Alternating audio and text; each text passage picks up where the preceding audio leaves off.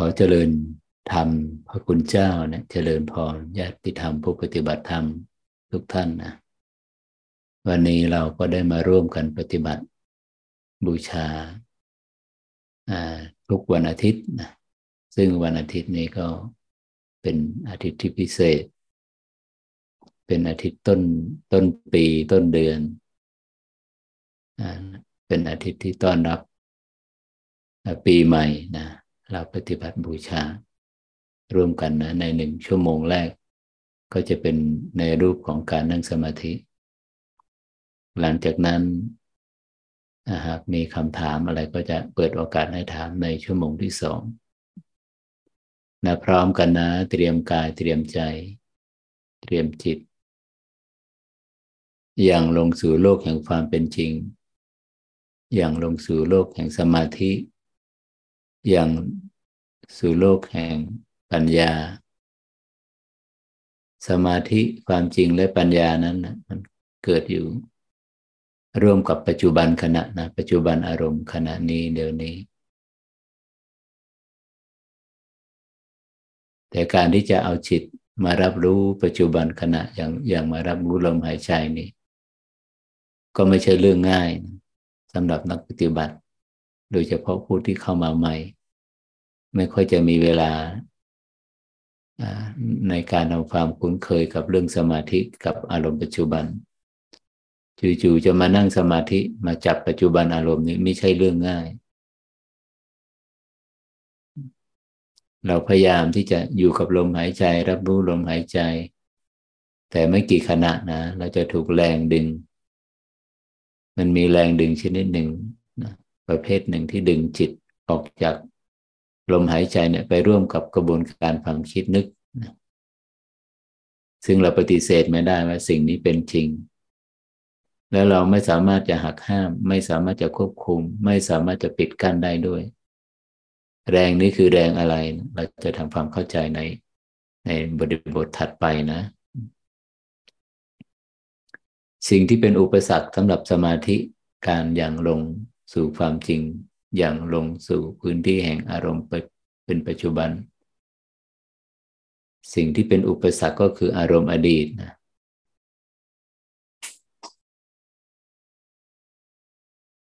ความคิดนะทำไมความคิดถึงมีบทบาทมากขนาดนั้น เพราะว่าความคิดในชีวิตประจำวันเนี่ย มันมีกี่ความคิดที่เราไป รับรู้ไปดิวไปใช้มันนะแล้วทุกความคิดนะเหล่านั้นนะเราเอานำมาใช้ประโยชน์มากน้อยเท่าไหร่ไม่ถึงสิบเปอร์เซ็นตนะความคิดที่เราใช้ให้เกื้อให้เกิดประโยชน์ในชีวิตประจำวันได้เก้าสิบเปอร์เซ็นนั้นล้วนแล้ว แต่เป็นเขาเรียกว่าเป็นขยะ เป็นส่วนที่เหลือ เป็นส่วนที่มันไร้ประโยชน์ สิ่งเหล่านี้แหละที่มันตกค้าง ตกค้าง เพื่อให้เอาความคิดเนี่ย แรงดึงของความคิดเนี่ย ความคิดจะเป็นจะเป็นตัวที่ว่าถูกแรงแรงหนึ่งดึงจิตเนี่ยเข้าไปร่วมกับมัน เราจะ ลดปริมาณความคิดลงโดยนัยยะนัยยะเบื้องต้นนะ หากว่าปริมาณความคิดยังมีมากอยู่ แรงดึงตัวนี้มันก็จะไปดึงจิตเข้าไปร่วมกับปริมาณความคิดเหล่านั้นเราก็มีเทคนิคอุบาย หลาย ๆ อย่างซึ่งใครที่เข้ามาร่วมปฏิบัติในซูม ทุกวันอาทิตย์ก็จะรับทราบก็จะทราบชัดว่า พระอาจารย์จะนำเสนอโดยสองอุบายวิธีนะ อุบายวิธีที่หนึ่งก็คือ เราจะเอาความรู้สึกไปไว้ที่กึ่งกลางสมองนะกึ่งกลางสมองอยู่ตรงไหน กึ่งกลางสมองนี่เราสามารถเข้าไปสัมผัสได้ด้วยสองวิธีนะวิธีที่หนึ่งให้ผู้ปฏิบัตินะละคลายแรงปรารถนา ละคลายแรงต้องการ ละคลายการคาดหวัง ละคลายละคลายการรอคอย ความมุ่งหวังในอารมณ์ต่าง ๆนะไม่ปรารถนาไม่ต้องการไม่รอคอยไม่มุ่งหวัง ก็คือไม่เรียกร้องอะไรจากชีวิตนั่นเองนะ เราจะยุติการเติมเต็มให้กับชีวิต ทั้งตัวเองและผู้อื่น แต่ที่จริงจิตเนี่ยมันขับเคลื่อนไปในโลกแห่งความคิดเนี่ยส่วนมากแล้วเนี่ยมันคือมันไปแสวงหากิจกรรมด้วยการเติมเต็ม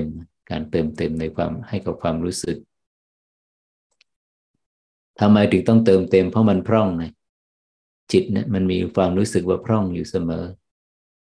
รับรู้อารมณ์แล้วไม่เคยไม่เคยอิ่ม ไม่เคยเต็ม พอมันมันมันพร่องมันก็ต้องมีกิจกรรมการเติมเต็ม แต่ในโลกของสมาธิวิปัสสนานั้น เราจะยุติ ยุติ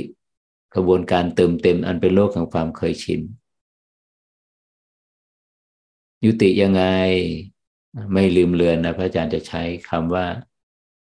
ดำรงจิตให้อิสระจากการเลือกนะชัดเจนนะดำรงจิต ให้อิสระจากการเลือก เราเลือกมาเยอะแล้วนะเลือกมาทั้งชีวิต เลือกการศึกษา เลือกหน้าที่การงาน เลือกความสัมพันธ์ เลือกการใช้ชีวิตคู่ และณวันนี้เรามีบางท่านเนี่ยมีทุกสิ่งทุกอย่างแล้ว เราก็ยังเลือกอยู่ เอ๊ะกระบวนการเลือกกระบวนการการเติมเต็มเนี่ย มันจะไปสิ้นสุดลงตรงไหน ลมหายใจรวยรินจะจากโลกใบนี้ไปแล้ว ก็ยังเติมไม่เต็มเลยนะ ยังมีการเลือกอยู่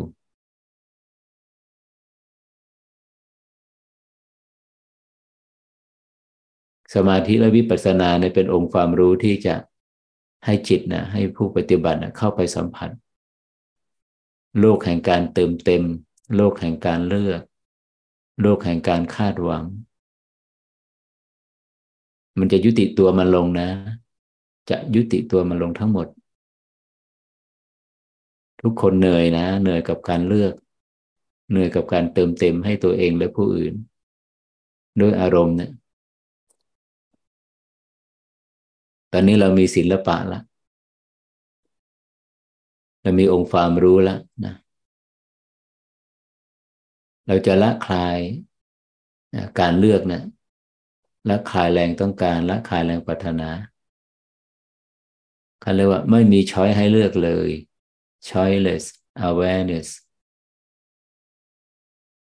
การรับรู้ที่ไม่ผ่านการเลือก สุขสมหวังเช่นใดปราณีตระดับไหนไม่เลือกนะ เราจะไม่เลือกเราจะดำรงจิตให้อิสระจากการเลือกเพียงแค่ห้าสิบนาทีแค่นั้นเองนะ ไม่นานไม่นาน ไม่เลือก นั่นก็คือไม่ปรารถนา ไม่เลือกนั่นก็คือการไม่ต้องการ ไม่เลือกก็คือการไม่คาดหวัง ไม่เลือกก็คือการไม่รอคอยสิ่งหนึ่งหนึ่งสิ่งใด อารมณ์ใด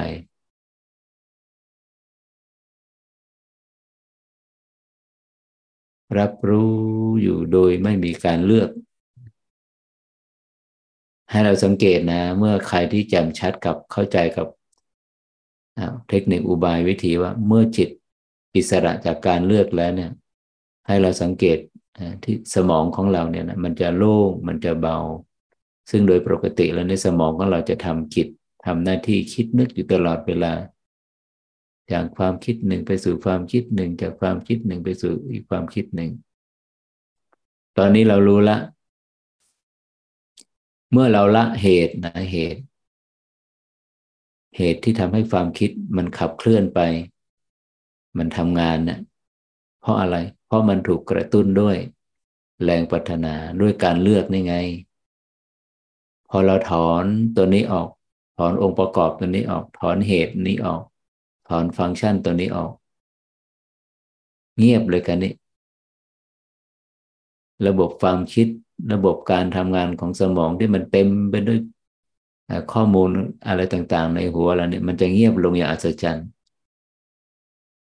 ไม่เลือก ไม่ปรารถนา ไม่รอคอย ไม่คาดหวัง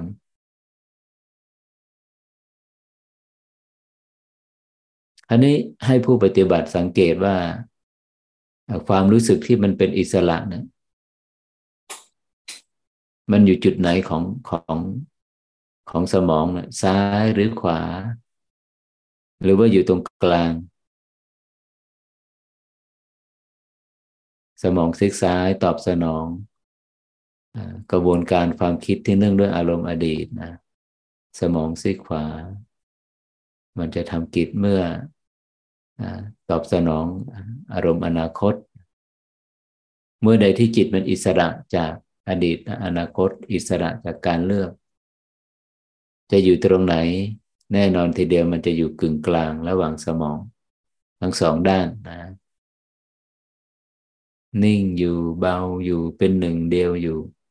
ความเบาความนิ่งความโล่งเนะ มันเกิดขึ้นในตัวโดยอัตโนมัตินะ เกิดขึ้นโดยตัวของมันเอง ไม่ใช่เกิดจากการกดข่มไม่ใช่เกิดจากการที่เราไปปรารถนามันให้เป็นอย่างนี้ไม่ใช่ ไม่ใช่ มันเกิดเพราะเหตุมันได้มันได้ก็เรียกว่า เหตุมันดับไปละ แต่ว่ามันจะดับได้นานแค่ไหนก็ไม่รู้ไม่มีใครรู้ ตัวเราเองตัวเจ้าของจิตนั่นแหละจะรู้เองว่า ถ้าเหตุดับได้นานเท่าไหร่ เหตุได้วางได้นานเท่าไหร่ความคิดก็เบาบางลงลดน้อยลงเท่านั้นแหละนะหากว่ามีผู้ปฏิบัติบางท่านที่ยังไม่ชัดว่าเอ๊ะกึ่งกลางสมองมัน มันกึ่งกลางจริงหรือเปล่ายังมีความกังวลอยู่ยังมีความสงสัยอยู่ ยังมีการลังเลอยู่ เราจะใช้วิธีที่สองนะเพื่อเข้าไปหา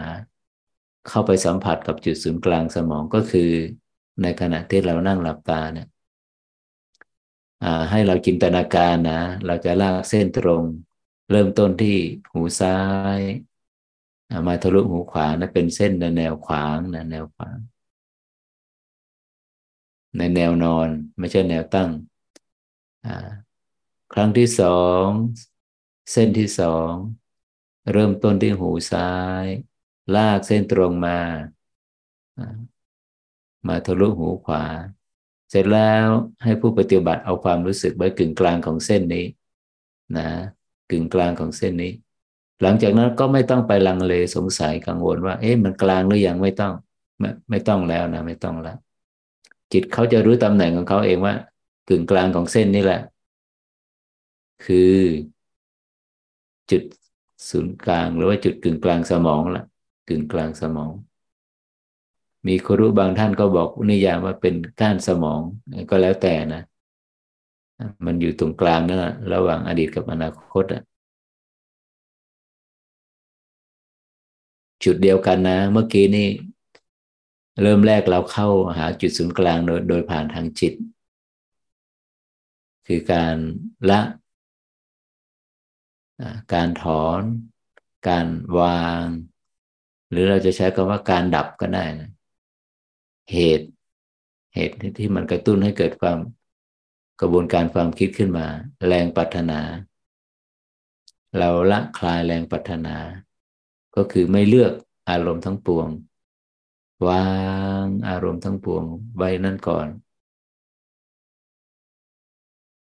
ไม่มีท่าทีใด ๆ เลยกับอารมณ์กับ กับสิ่งที่เราเสพคุ้นคุ้นเคยเนี่ย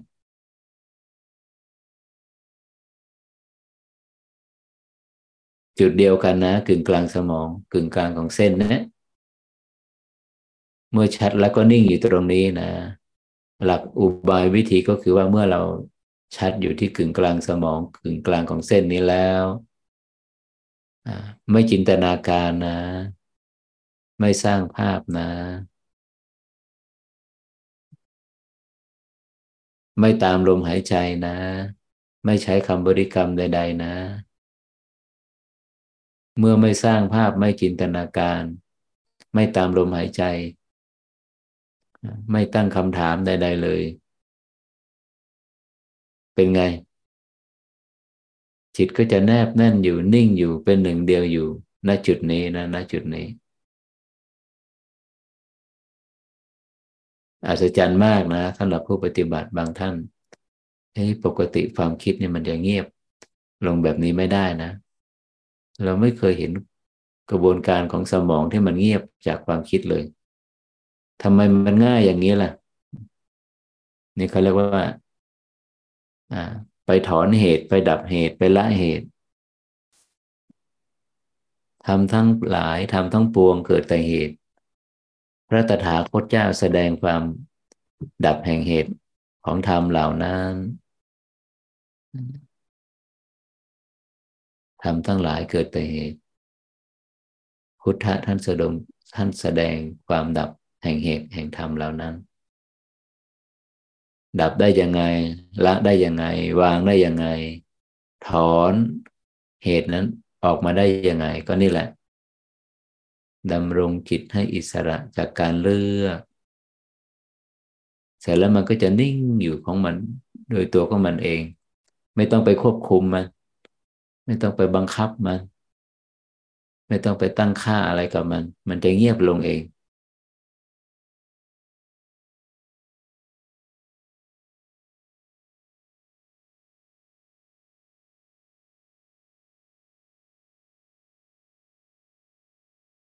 มันนิ่งมาก มันเบามาก มันไม่มีความคิดนึกผุดขึ้นมาเลย ก็เพียงแต่รับรู้ มีความคิดนึกมาก มากหรือน้อย เบาบางระดับไหน หรือไม่มีความคิดผุดขึ้นเลย มีเพียงความรู้สึกตัวล้วนๆก็รับรู้นะก็รับรู้ จะมีมากหรือน้อย หรือไม่มีเลยก็เพียงแต่รับรู้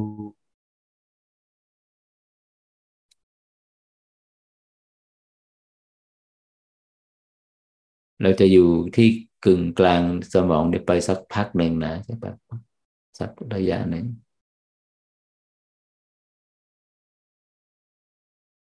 มีผู้ปฏิบัติบางท่านนะไม่ชัดไม่ชัด อาจจะใช้คำว่าไม่ถูกกับอุปจริตนิสัย กับการที่เอาความรู้สึกไว้กึ่งกลางสมองนี่ พระอาจารย์ก็มีเทคนิคอุบายวิธีที่สองมาให้นะสำหรับผู้ที่อยู่กึ่งกลางสมองไม่ได้ ก็คืออให้เรานั่งสมาธิในลักษณะเขาเรียกว่า พุทธพุทธรูปปางมารวิชัย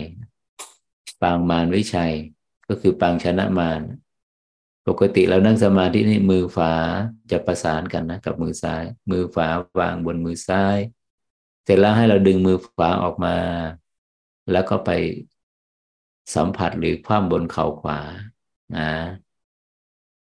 แล้วมือซ้ายเนี่ยมือซ้ายยังวางอยู่ตำแหน่งเดิมหงายมือซ้ายวางบนตักตำแหน่งเดิม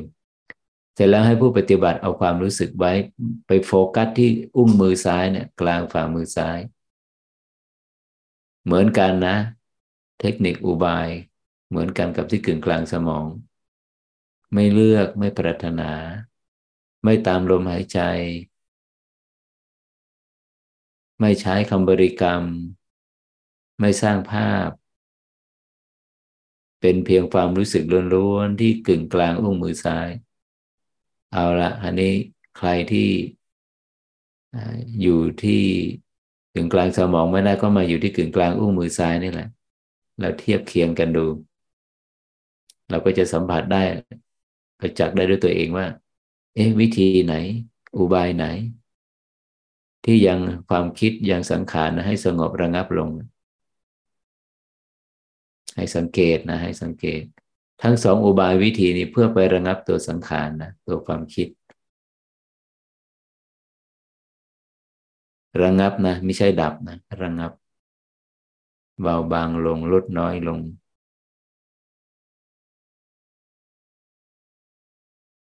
แต่สำหรับผู้ปฏิบัติท่านใดที่ ความคิดไม่ค้างค้างเยอะนะไม่มีอุปสรรคเลยเราก็ตรงไปเลยตรงไปที่เห็นการเคลื่อนการเกิดการดับ เห็นการเคลื่อนของลมหายใจ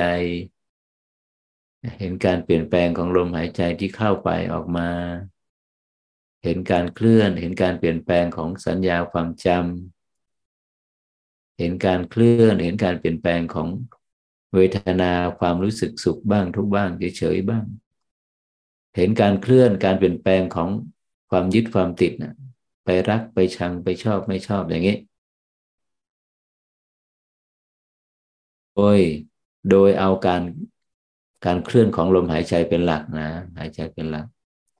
ซึ่งอาการอุบายวิธีที่จะเข้าไปเห็นการเคลื่อนการเปลี่ยนแปลงของลมหายใจนั้น มันมีอยู่สี่ฐานสี่ฐานหลัก ๆ ด้วยกันหนึ่งโพรงจมูก สองปลายจมูกสามกึ่งกลางหน้าอกตรงบริเวณลิ้นปี่สี่ศูนย์กลางกายบริเวณหน้าท้องนะใครที่เอาความคิดไม่ตกค้าง ปริมาณความคิดที่ตกค้างมีไม่มากมีไม่เยอะ และไม่ใช่เป็นอุปสรรคสำหรับจิตสำหรับการอย่างลงสู่ปัจจุบันเลย ตรงไปได้เห็นการเกิดการดับ เห็นการเคลื่อนการเปลี่ยนแปลงของลมหายใจของรูปของนามนะส่วนผู้ที่ยังมีความคิดเยอะอยู่มากอยู่ เราจะอยู่สองจุดนี้ไปก่อนนะกึ่งกลางสมอง หรือไม่ก็กึ่งกลางอุ้มอุ้งมือซ้าย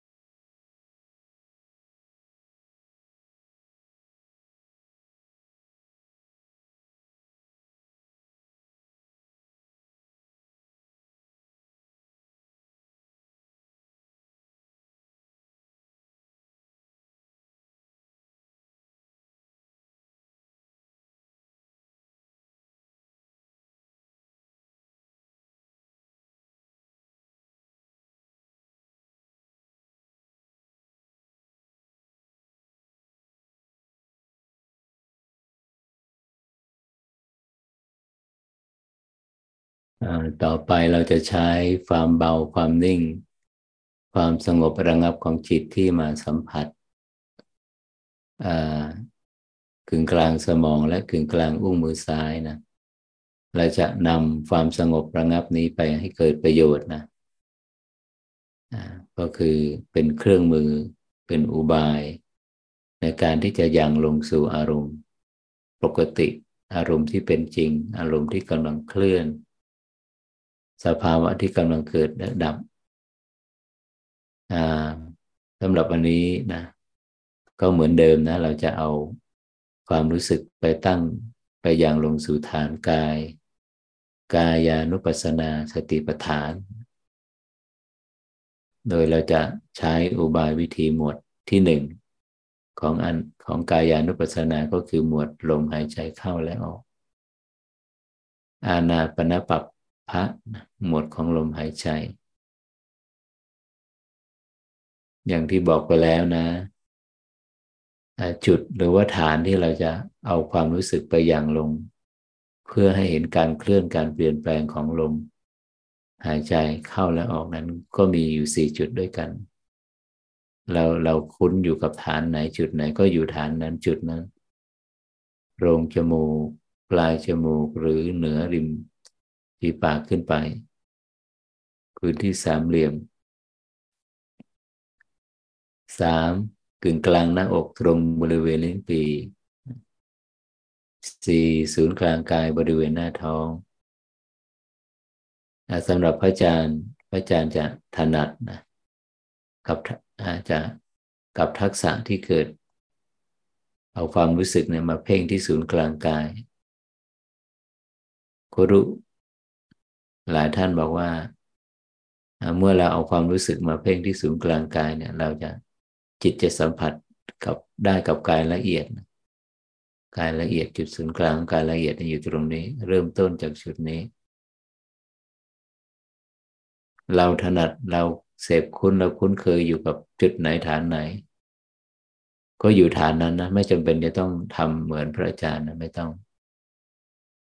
ไม่ว่าจะอยู่จุดไหนนะ เรามีจุดร่วมอันเดียวกัน ต่างจุดแต่มีจุดร่วมอันเดียวกัน วัตถุประสงค์อันเดียวกันคือให้เห็นการเคลื่อน ให้เห็นการเปลี่ยนแปลง อันกำลังปรากฏอยู่ในปัจจุบันนะให้เห็นการเกิดและการดับ นิยามคำว่าเกิดและดับนี่ก็คือจิตของผู้ปฏิบัติได้ไปสัมผัสกับ การเปลี่ยนแปลงอันเกิดอยู่ในปัจจุบันขณะนี้ ไม่ใช่ไปเห็นการเปลี่ยนแปลงในอดีต อันไกลโพ้น ชั่วโมงที่แล้วสิบนาทีที่แล้ว อันนั้นไม่ใช่เห็นการเปลี่ยนแปลงแล้วไม่ใช่เห็นการเกิดดับแล้ว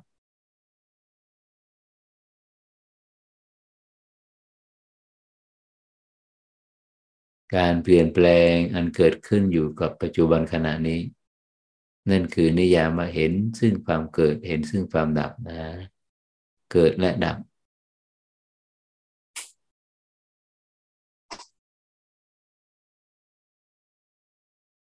ทุกครั้งที่พระอาจารย์เอาความรู้สึกมาไว้ที่เพ่งที่ศูนย์กลางกายเนี่ยเพ่งไปที่หน้าท้องเนี่ยมันยังนิ่งอยู่นะกายยังไม่มีการตอบสนอง แต่เมื่อใดที่เราเพ่งไปที่ หน้าท้องแล้นเราเอาความรู้สึกเคลื่อนขึ้นมาอีก ที่มีบางท่านก็บอกว่า เหนือสะดือขึ้นมาสองนิ้ว หรือว่าเหนือสะดือขึ้นมาหนึ่งข้อมือไงก็แล้วแต่ พอเราเคลื่อนความรู้สึกจากจากจุดบนหน้าท้องที่เราเพ่งเคลื่อนมาเนี่ยขึ้นมาสองนิ้วที่ว่าเนี่ยกายเรานี่จะเคลื่อนขึ้นตามนะกายเราเนี่ยจะขยับ ลำคอตรงกายตรงโดยอัตโนมัตินะ เสร็จแล้วพระอาจารย์ก็จะเอาความรู้สึกอยู่ตรงนี้ รับรู้จากจุดนี้ รับรู้การเคลื่อนของลมหายใจเข้าเคลื่อนของลมหายใจออก นี่เป็นนี้เป็นความจริงไหม จริง จริงดังที่เป็นจริงดังที่ปรากฏ เราจะรู้หรือไม่รู้ เราจะชอบหรือไม่ชอบ ลมหายใจเขาก็ปรากฏอยู่เช่นนี้ เปลี่ยนแปลงอยู่เช่นนี้ สลับกันอยู่เช่นนี้ มันยากตรงไหนเนี่ยอาการที่มาอย่างลง มารับรู้มาประจักษ์กับสภาวะที่กำลังปรากฏ มันยากตรงไหน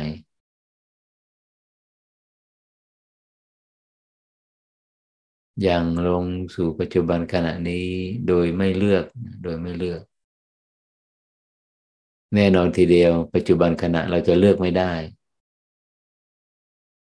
อย่างลมหายใจเข้าและออกเนะี่ยเราประคับประคองไม่ได้ เลือกไม่ได้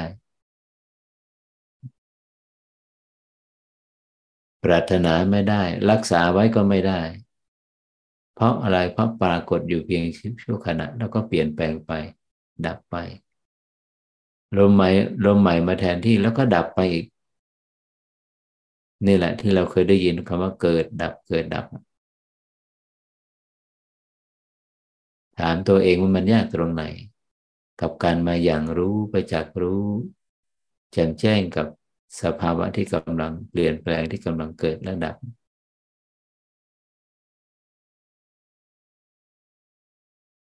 นอกจากลมเห็นการเคลื่อนของลมหายใจแล้ว เราจะเห็นการเคลื่อนของอะไรอีก แน่นอนทีเดียวนะ ก็คือการเคลื่อนของความคิด ความคิดนึกหนึ่งใดผุดขึ้นมาแสดงว่ามันมีการเคลื่อนละเคลื่อนออกจากลมหายใจ ไปสู่ไปสัมผัสกับการเคลื่อนของความคิดนึก ในความคิดใน ในความคิดในกระบวนการความคิดมีองค์ประกอบเช่นใด เอาละกันนี้ เราจะเริ่มเห็นตรงตามความเป็นจริงแล้วนะ หากไม่มีสัญญาไม่มีความจำจะคิดได้ไหม ไม่ได้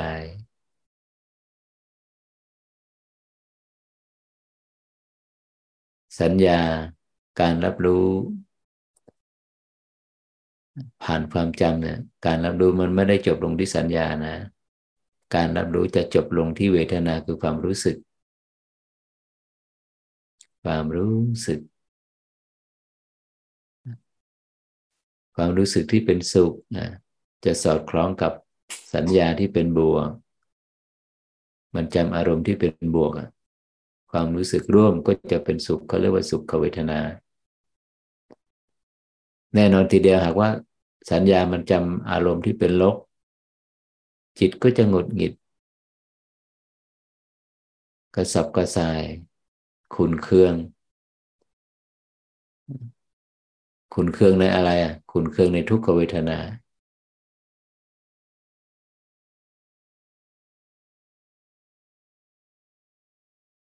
นี่คือเห็นการเปลี่ยนแปลงนะ การเปลี่ยนแปลงของนามธรรม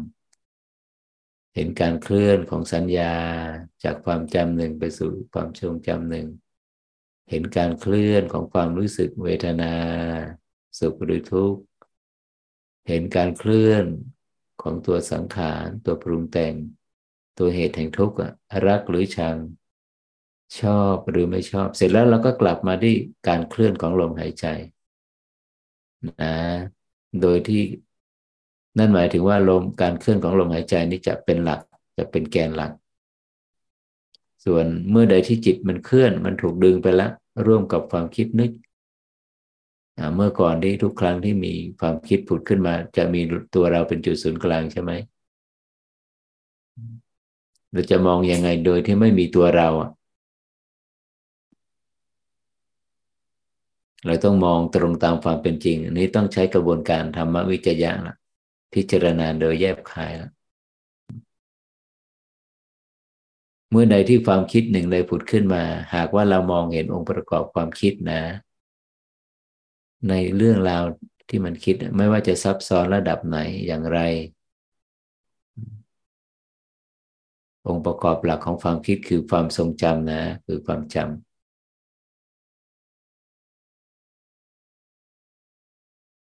องค์ประกอบของความคิดอีกตัวหนึ่งก็คือตัวความรู้สึกตัวเวทนา สองตัวนี้พุทธองค์นั้นตรัสว่าเป็นตัวปรุงแต่งจิต จิตตสังขารสัญญาและเวทนา สัญญาหยาบความรู้สึกจะหยาบเวทนาหยาบสัญญาละเอียด สัญญาเป็นบวกละเอียด เวทนาความรู้สึกก็จะละเอียด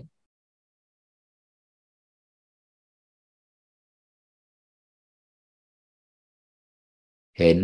ทั้งสองส่วนนะ ทั้งส่วนนามธรรมส่วนของการเคลื่อนของความคิด ชัดเจนแล้วก็กลับมาที่รูปธรรม เห็นการเคลื่อนของลมหายใจเข้าและออกพุทธท่านตรัสว่าอยังไง ลมหายใจเข้ายาว ออกยาวก็รู้ชัดนะเพียงแค่รู้ชัดแค่นั้นเอง เมื่อเราชัดเจนประจักษ์แจ้ง เสพคุ้นกับการเปลี่ยนแปลงของลมหายใจแล้วนะ ให้ผู้ปฏิบัติสังเกตนะ ลมหายใจเนี่ยจากยาว จากลมที่มันหยาบเนี่ยมันจะแผ่วลงแผ่วลงแผ่วลง เสมือนหนึ่งว่าเราไม่ไม่หายใจหรือไม่มีลมหายใจ นี่แหละเขาเรียกว่าสภาวะธรรม เมื่อจิตเข้าไปรับรู้การเปลี่ยนแปลงของของสภาวะธรรมนะ รูปและนามสภาวะธรรมก็จะเคลื่อนนะก็จะเคลื่อนจากหยาบเป็นละเอียดเคลื่อนจากหนักเป็นเบา เคลื่อนจากการพัวพันไปสู่การปล่อยวาง เคลื่อนจากความฟุ้งซ่านไปสู่ความสงบระงับ มันเคลื่อนไปได้ยังไง มันเคลื่อนไปเพราะว่าจิตมีภาวะความเป็นกลางในการรับรู้อารมณ์ทั้งหลาย อารมณ์เหล่านั้น ซึ่งภาวะความเป็นกลางเกิดขึ้นเพราะอะไร เพราะไปอย่างลงสู่กฎแห่งความเป็นจริงก็คือการเปลี่ยนแปลงของสรรพสิ่ง มันเปลี่ยนแปลงอยู่ทุกขณะ เมื่อเปลี่ยนแปลงอยู่แบบนี้ จิตจะไปจิตปิดจะจิตจะไปมั่นหมายอะไรไม่ได้เลยนะ เป็นของคนนั้นคนนี้อยู่นะ ไม่มีโอกาสที่จะมั่นหมายเลย เพราะปรากฏอยู่เพียงชั่วขณะเดียวแล้วก็ดับไปอย่างรวดเร็ว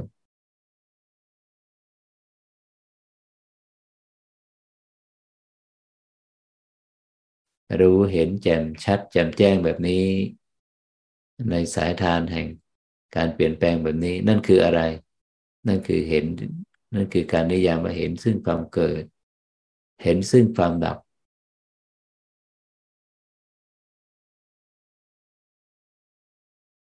เกิดใหม่มาแทนที่แล้วก็ดับไปอีกอย่างรวดเร็ว นี่แหละเขาเรียกว่ากฎแห่งไตรลักษณ์กฎแห่งการเปลี่ยนแปลง เสพคุ้นคุ้นเคยกับสายทานแห่งการเปลี่ยนแปลงนี้ แล้วการเปลี่ยนแปลงของรูปและนามก็จะเคลื่อนจากหยาบไปละเอียด เคลื่อนจากการมสัญญาไปสู่รูปสัญญา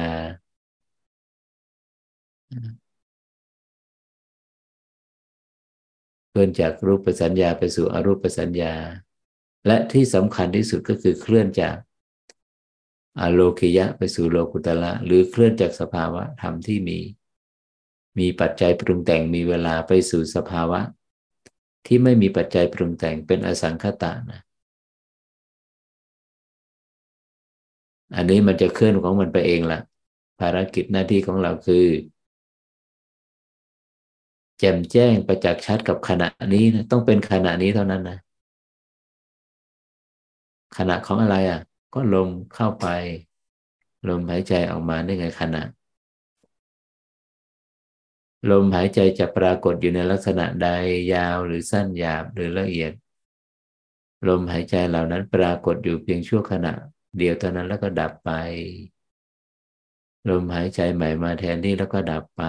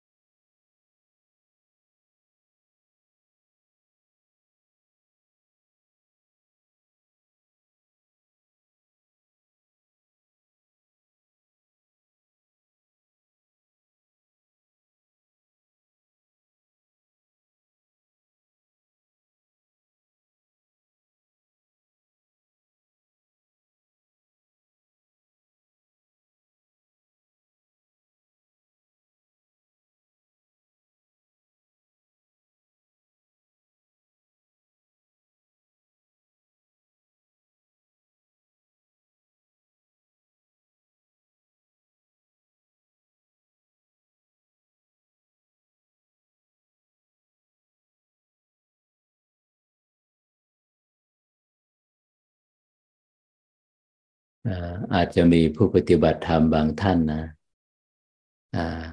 ยังฟุ้งซ่านอยู่ มวลของกายของใจเนี่ยยังรู้สึกว่าหนักอยู่ ใครที่ยังเผชิญอยู่กับความหนัก ยังสัมผัสธาตุเบาความเบาไม่ได้เนี่ย ให้เราเคลื่อนความรู้สึกมาที่กึ่งกลางหน้าอกนะ ตรงบริเวณลิ้นปีเพ่งความรู้สึกมามาโฟกัสที่นี่ึงกลางหน้าอกตรงบริเวณลิ้นปี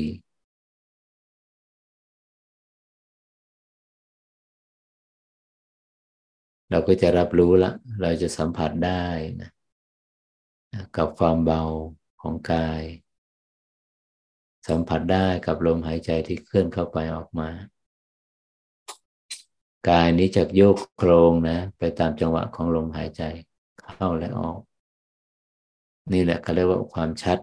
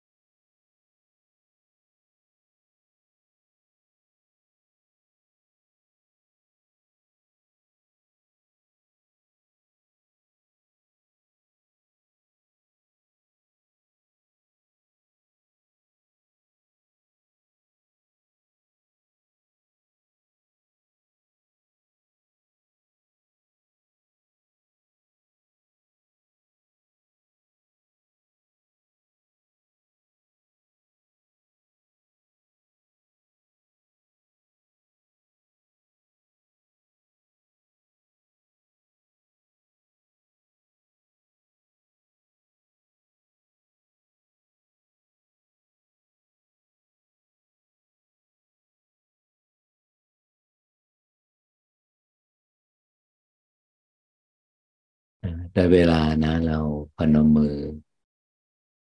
น้อมจิตที่สงบดีแล้วระดับหนึ่งแผ่ความปรารถนาดีไปยังสรรพสัตว์ทั้งหลาย สัตว์เหล่าใดที่ประสบพบกับความทุกข์โผพันในทุกข์ ขอให้คลี่คลายพ้นจากความทุกข์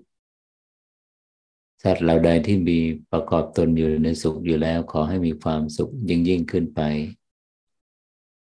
ขอให้มิตรไมตรีความปรารถนาที่ดี ความไม่เบียดเบียนซึ่งกันและกันจงแผ่ไปยังสรรพสัตว์ทั้งหลาย โดยทั่วหน้า สัพเพสัตตา สัตว์ทั้งหลาย ที่เป็นเพื่อนทุกข์ เกิดแก่เจ็บตาย ด้วยกันทั้งหมดทั้งสิ้น อเวราโหนตุ จงเป็นสุขเป็นสุขเถิด อย่าได้มีเวรซึ่งกันและกันเลย อัพยาปชาโหนตุ จงเป็นสุขเป็นสุขเถิด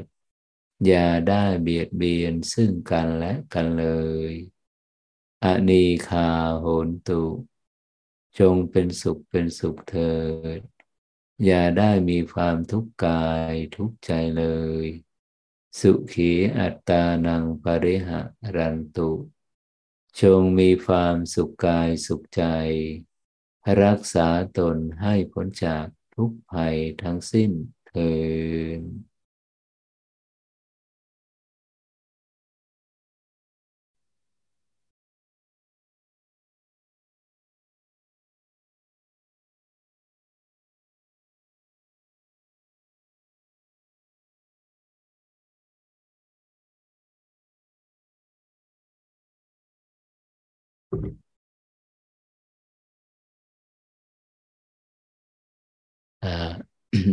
ก็มีหลายท่านนะที่ได้เห็น หัวข้อที่พระอาจารย์ได้ส่งให้ตอนเช้านะ แล้วก็เราบางท่านก็ได้รับส่งจากเพื่อนอีกทีหนึ่งว่าธรรมบรรยาในวันนี้นะก็จะพูดถึงเรื่องโลกนะสายสัมพันธ์ของโลก อัตลักษณ์ ความสัมพันธ์ ความคิดและเวลา รู้สึกยาวไปหน่อยนะ สายสัมพันธ์ของโลกอัตลักษณ์ ความสัมพันธ์ ความคิดและเวลา สัมพันธ์กันอย่างไรนะ เราจะได้ทำความเข้าใจกัน ก่อนจะพระอาจารย์จะบรรยายมีใครจะเรียนถามอะไรไหม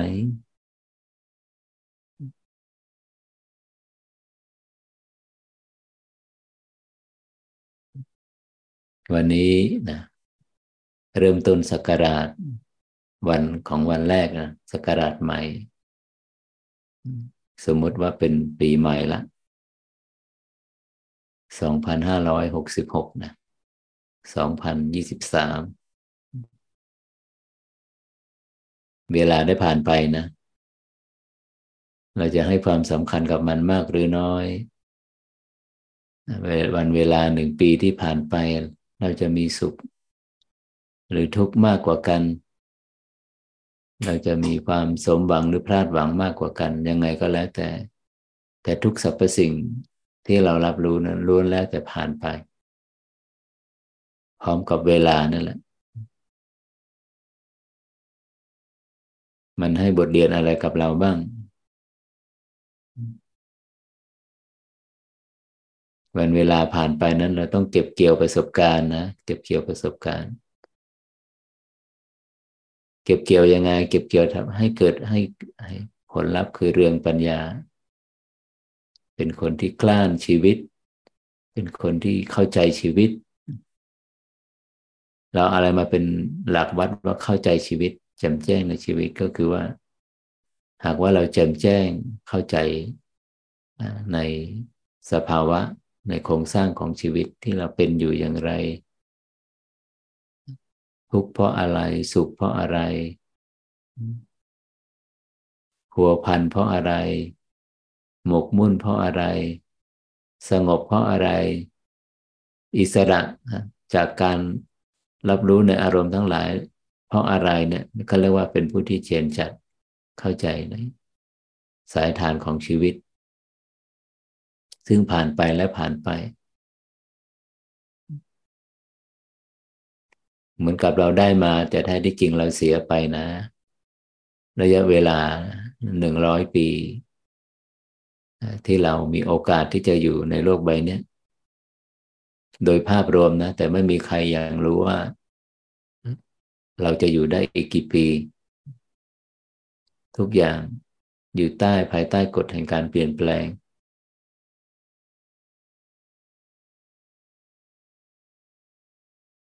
มันจะผ่านไปเงี้ย ไปเรื่อยๆ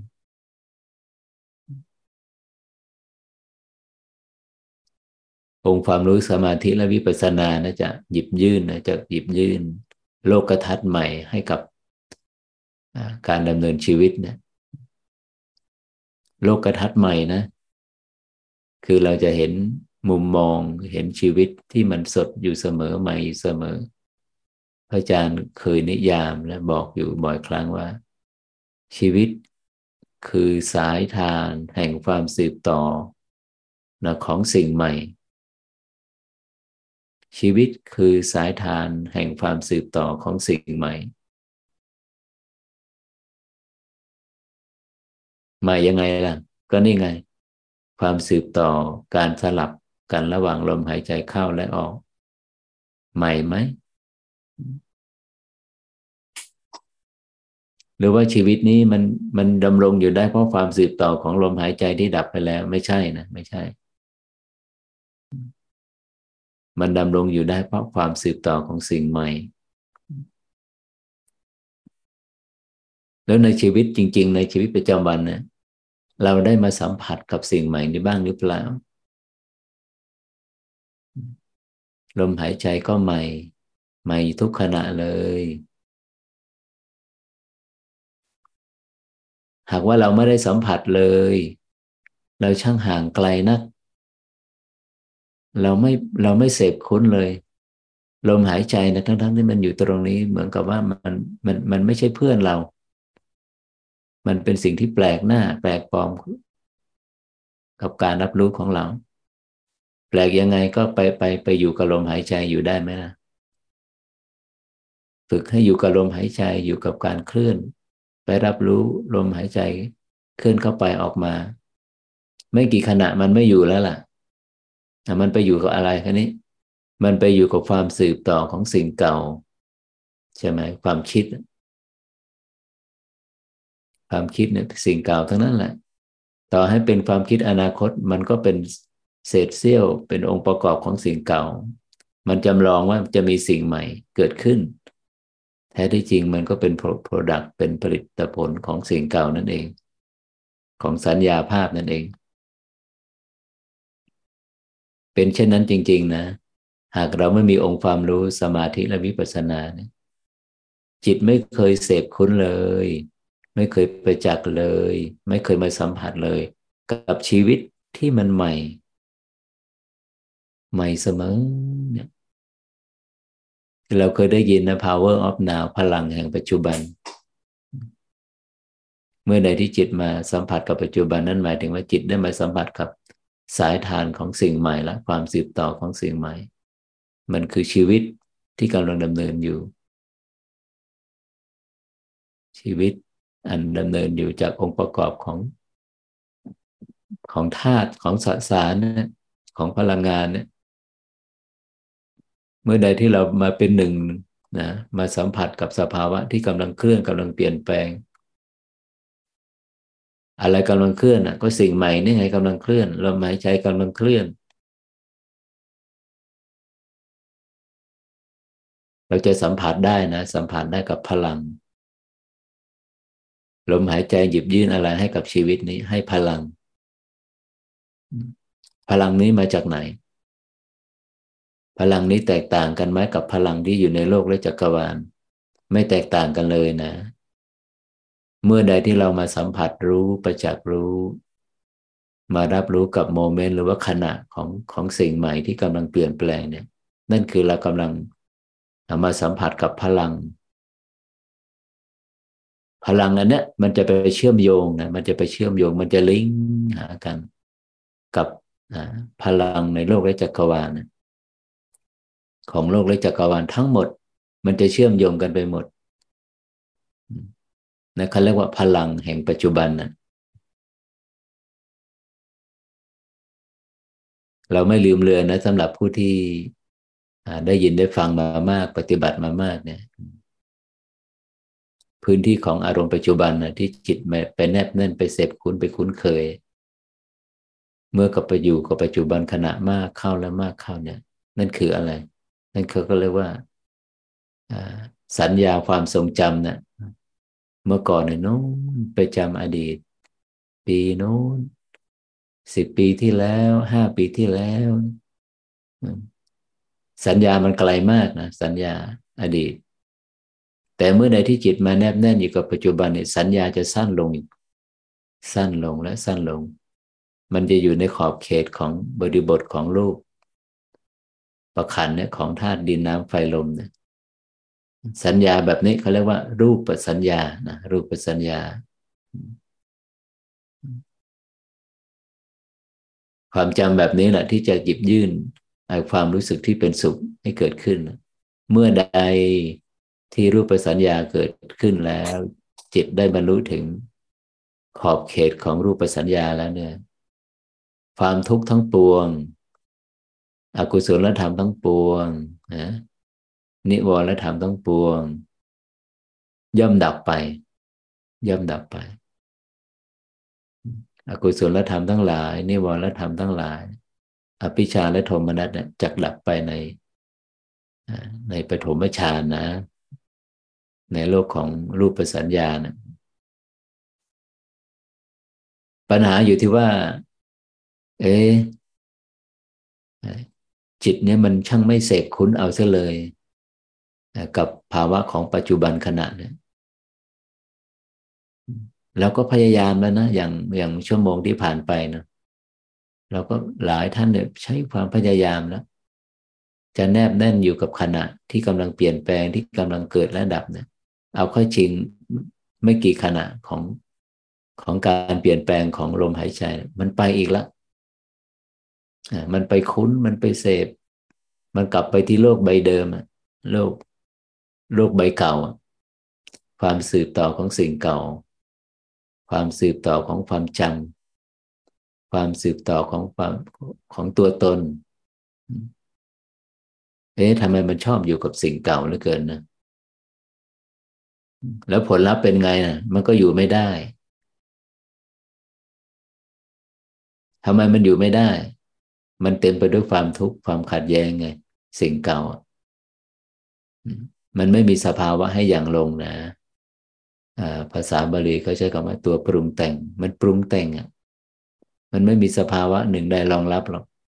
นั่นคือเอาเข้าจริงจิตก็อยู่ไม่ได้นะ จิตก็อยู่ไม่ได้กับสิ่งเก่า มันก็เลยจำลองภาพสิ่งใหม่ขึ้นมาในรูปแบบ การเติมเต็มในอารมณ์อนาคตไง สุขสมหวังหนึ่งใด ที่เคยได้ลิ้มรสแล้ว มันดับไปแล้วผ่านไปแล้ว มันก็เลยต้องแสวงหามิติของความสุข มิติแห่งความเพลินในรูปแบบแบบไหนล่ะ แบบใหม่อะเมื่อไหร่มันจะมานั่นคือการเติมเต็มนั่นคือรูปของอารมณ์อนาคตนะแท้ที่จริงมันก็มาจากอดีตนี่แหละ มันจำลองขึ้นมา จะเข้าถึงจากบรรลุถึง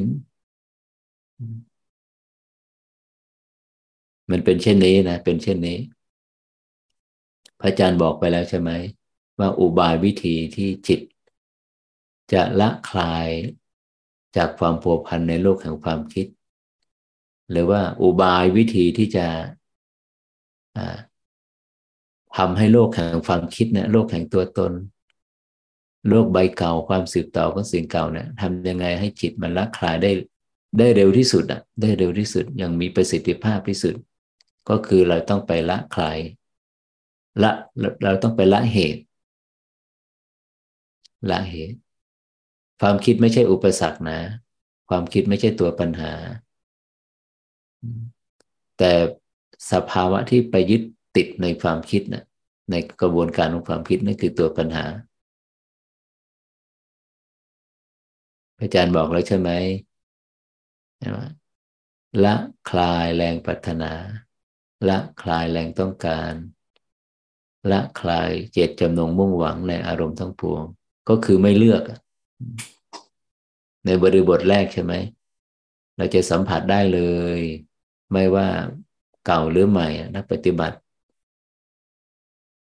พอเราเริ่มนั่งเนี่ยเราจะนั่งสมาธิแล้วนะ นั่งสงบแล้วนะ อยู่ในอยู่ในที่ใดไหนที่ไหนก็แล้ว แต่ที่เราพร้อมจะจะพักพักจากความคิด นั่งอยู่บนเก้าอี้ในร้านกาแฟในใต้ร่มไม้ ทุกคนมีเวลาพักต่อให้มันเป็นช่วงที่สั้นยังไงก็แล้วแต่ เราสามารถเข้าไปสัมผัสกับ สิ่งใหม่ความสืบต่อของชีวิต ที่กำลังปรากฏที่กำลังเคลื่อนชีวิตที่ใหม่ที่สดใหม่เสมอ ไม่ใช่ไปหมกมุ่นอยู่กับ ความสืบต่อของชีวิตที่เก่าที่มันตายไปแล้ว โดยโดยยังไง โดยโดยที่ว่าแล้วให้เราในสิบนาทีนี้ห้านาทีนี้ข้าพเจ้าจะไม่จะไม่เลือกอารมณ์แล้วนะจะไม่ปรารถนาอารมณ์เลยนะ จะไม่เรียกร้องต้องการอะไรจากอะไรทั้งหมดแล้วนะดำรงจิตแบบนี้ความคิดที่มันมีปริมาณมหาศาลเนี่ยมันจะยุบตัวมาลงอย่างอัศจรรย์ มันจะมอดตัวลงมันจะดับลง อย่างอัศจรรย์นะ อันนี้เป็นอุบายวิธีที่บอกไปแล้วทุกครั้งของการนั่งสมาธิ ก่อนนั่งสมาธิให้สัจจาธิฐานแบบนี้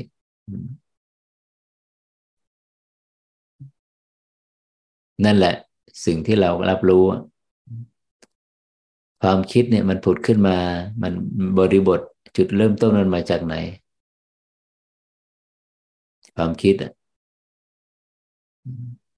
ความคิดมาจากความทรงจำหากไม่มีความทรงจำความคิดก็ผุดขึ้นไม่ได้ มันจำอะไรบ้างอะจำอารมณ์ที่ผ่านทางประสาทสัมผัสทั้งห้าจำรูปที่เคยเห็นเสียงที่เคยได้ยิน รูปรสกลิ่นเสียงสัมผัสนะพุทธองค์ท่านนิยามคำว่าโลกนะ ที่พระอาจารย์ในในในหัวข้อที่บอกว่าโลก อัตลักษณ์ความสัมพันธ์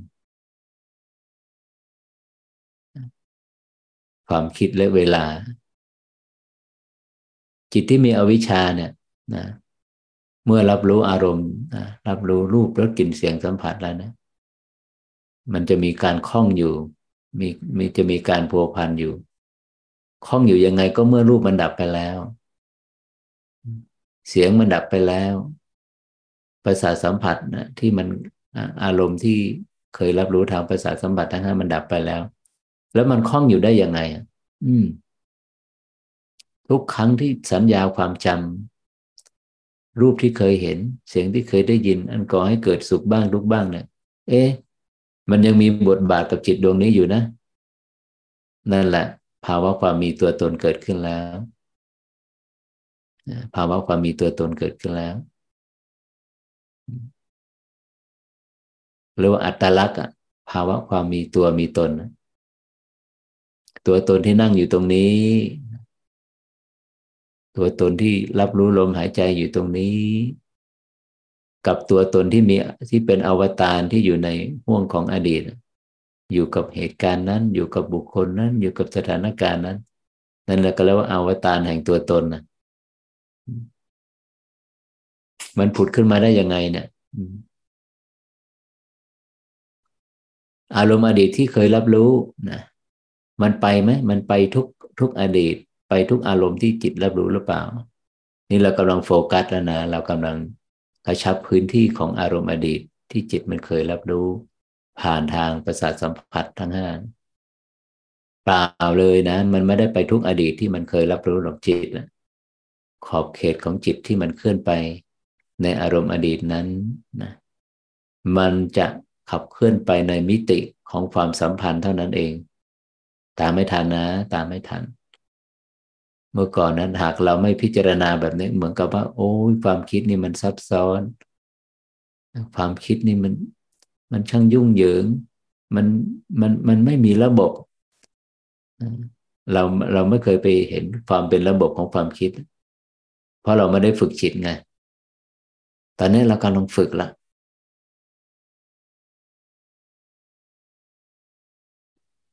เรากำลังฝึกละที่ว่าจิตมันไหลไปในอดีตที่เราเห็นเมื่อกี้นะให้เราสังเกตนะ เคลื่อนออกจากลมหายใจไปสู่อารมณ์อดีต อารมณ์อดีตอันใดก็แล้วแต่นะที่เป็นมิติของความสัมพันธ์นั่นแหละจิตมันจะไป มันจะไปในอดีตอันนั้น จริงไหม การเห็นการได้ยินได้กลิ่นรู้สัมผัสที่อยู่ในมิติในขอบเขตของความสัมพันธ์ มันสัมพันธ์กับใครอะ การเห็นนี้ การได้ยินนี้ การลิ้มรสนี้ การสัมผัสนี้ มันมีความสัมพันธ์กับใคร จิตมันจะไปอยู่ตรงนั้น การท่องเที่ยวของจิตมันจะไปอยู่ตรงนั้น ความสัมพันธ์มาแล้วนะความสัมพันธ์ ความสัมพันธ์นี่แหละเป็นกระจกเงาที่สะท้อนอัตลักษณ์ภาวะความมีตัวตน คนคนหนึ่งมีกระจกหลายบานนะ ที่จะสะท้อนภาวะความมีตัวเราอะเป็นเราเป็นแม่ เราเป็นพี่ เราเป็นน้อง เราเป็นศาสนิกเดียวกัน ความเชื่อเดียวกัน ประเพณีเดียวกัน เชื้อชาติเดียวกัน เราเป็นพ่อเป็นพี่เป็นน้องเป็นเจ้านายเป็นลูกจ้างภาวะความสัมพันธ์นี่มีหลากมิติ นั่นแหละ ตัวตนเราจะอยู่ในอยู่ในขอบเขตอยู่ในพื้นที่แห่งความสัมพันธ์นั้นๆ ตามทันนะ ส่วนความคิดใดส่วนอารมณ์อดีตอันใดที่จิตไม่มีความสัมพันธ์ด้วย ไปไหมมันไปไหมไม่ไป ไม่ไปไม่ไป จิตที่มันเคลื่อนไปจากอารมณ์ปัจจุบันเนี่ยจากความเป็นจริงที่เรากำลังฝึกเนี่ย มันเคลื่อนไปใน โลกแห่งความสัมพันธ์เท่านั้นเอง ชัดเจนนะ ชัดเจนนะแล้วตอนนี้เรากำลังกระชับพื้นที่แห่งการรู้การเห็นความเข้าใจ ไม่ยากละกันนี้ไม่ยากละหากว่าใครได้ยินได้ฟังเรื่องนี้นะมาเป็นครั้งแรกหรือไม่กี่ครั้งเนี่ย ก็จะทำให้เกิดการเข้าใจคาดเคลื่อนว่า เอ๊ะ แสดงว่าความสัมพันธ์นี้ เป็นมูลเหตุเป็นเป็นตัวที่สร้างสรรค์ตัวตนหรืออัตลักษณ์ขึ้นหรือเปล่า ไม่ใช่นะ ไม่ใช่นะสังคมมนุษย์นะมนุษย์นี่เป็นสัตว์สังคมนะมีอารยะทำมีโครงสร้างของสังคมหลากมิติ ความสัมพันธ์นี่ไม่ใช่เหตุ ไม่ใช่เป็นตัวที่สร้างอัตลักษณ์ แต่ตัวที่สร้าง สภาวะที่สร้างตัวตนนั้นคืออะไร คือความยึดติดในความสัมพันธ์ ตามทันแล้วนะมาแล้วกันนี้มามายึดติดในความสัมพันธ์แล้วความสัมพันธ์ธรรมดาระดับหนึ่ง อย่างพุทธเจ้าเนะ่ยจิตของบุคคลผู้หลุดพ้นแล้วเนี่ยเขาก็มีความสัมพันธ์ แต่เขามีความสัมพันธ์ในระดับสากลนะ เป็นเพื่อนร่วมทุกข์เกิดแก่เจ็บตาย อืม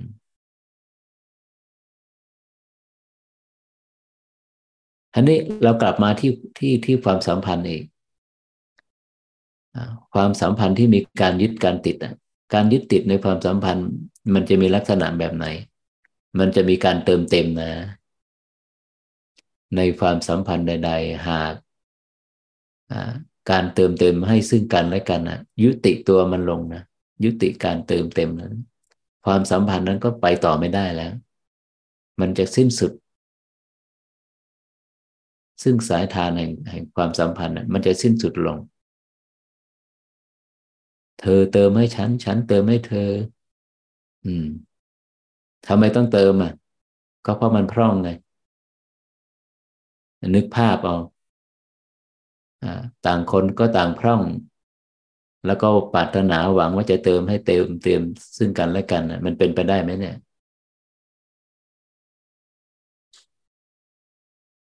ความทุกข์อันเกิดจากไม่ได้รับการเติมเต็มดังดังสิ่งที่ดังที่เราปรารถนาเราต้องการในความสัมพันธ์นั่นคือความทุกข์นะนั่นคือความทุกข์ทำไมพูดอย่างนี้นะทำไมไม่พูดอย่างนี้นะ แบบนี้นะ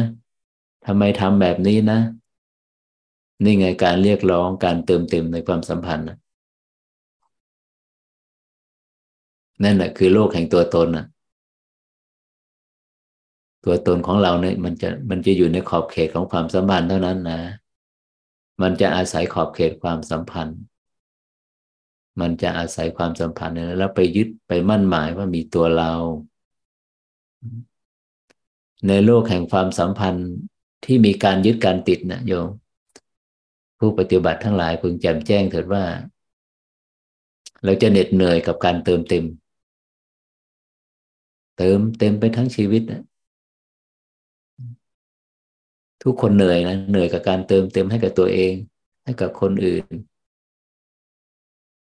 เราจะหยุดพักได้ไหมการเติมเต็มเนะี่ยมันธรรมชาติเนี่ยมันมันให้รางวัลกับเราอยู่ ในยีิบสี่ชั่วโมงนะไม่มีใครจะไปเติมเต็มได้ตลอด มันจะมีสี่ชั่วโมงเป็นอย่างน้อยนะหกชั่วโมงหรือแปดชั่วโมงนะกระบวนการการเติมเต็มเนี่ยมันจะยุติตัวมันลงนะ จะยุติตัวมันลง คือในโลกแห่งการหลับไง การหลับนะ่ะจะไม่มีการเติมเต็มอีกต่อไปแล้ว ไม่มีกิจกรรม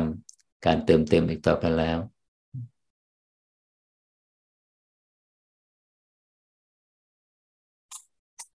อะไรที่อะไรที่ดับไปพร้อมกับการเติมเต็ม การเติมเต็มมันจะดับไปในในโหมดแห่งการหลับ ความคิดใช่ไหม ตัวตนใช่ไหม ความจำใช่ไหม ใครที่เป็นนักวิปัสสนาเขาจะใช้คำว่าสัญญาสุดท้าย ก่อนที่เราจะหลับไป การหลับที่จะถึงอีกไม่กี่ชั่วโมงนี้สำหรับบางท่านนะ ให้สังเกตในขณะที่เราล้มตัวลงนอนนะ วิถีของการหลับนะของนิทาลมนะมันจะเป็นวิถีของอดีต อดีตทั้งหมดเลย จิตจะรับรู้เฉพาะอารมณ์อดีตเท่านั้นและสักพักหนึ่ง แล้วในอดีตมีใครบ้าง ก็มีตัวตนในโลดแล่นไปไหน โลกแห่งสัญญาภาพ ถ้ายังมีสัญญามีความจำอยู่ แน่นอนทีเดียว อดีตมันก็คือโลกแห่งความจำนั่นแหละ สิบปีที่แล้วห้าปีที่แล้วสามเดือนที่แล้ว สัปดาห์ที่แล้วอ่าสองวันที่แล้ว ชั่วโมงที่แล้ว มันจะสั้นลงเรื่อยๆนะสัญญา แล้วกระทั่งว่าสัญญาสุดท้ายมันหายไป มันไม่มีความสืบต่อของสัญญาตัวใหม่เข้ามาแทนที่ นั่นแหละมันมันผุดขึ้นมาพร้อมกับที่เรานิยามว่าหลับหลับ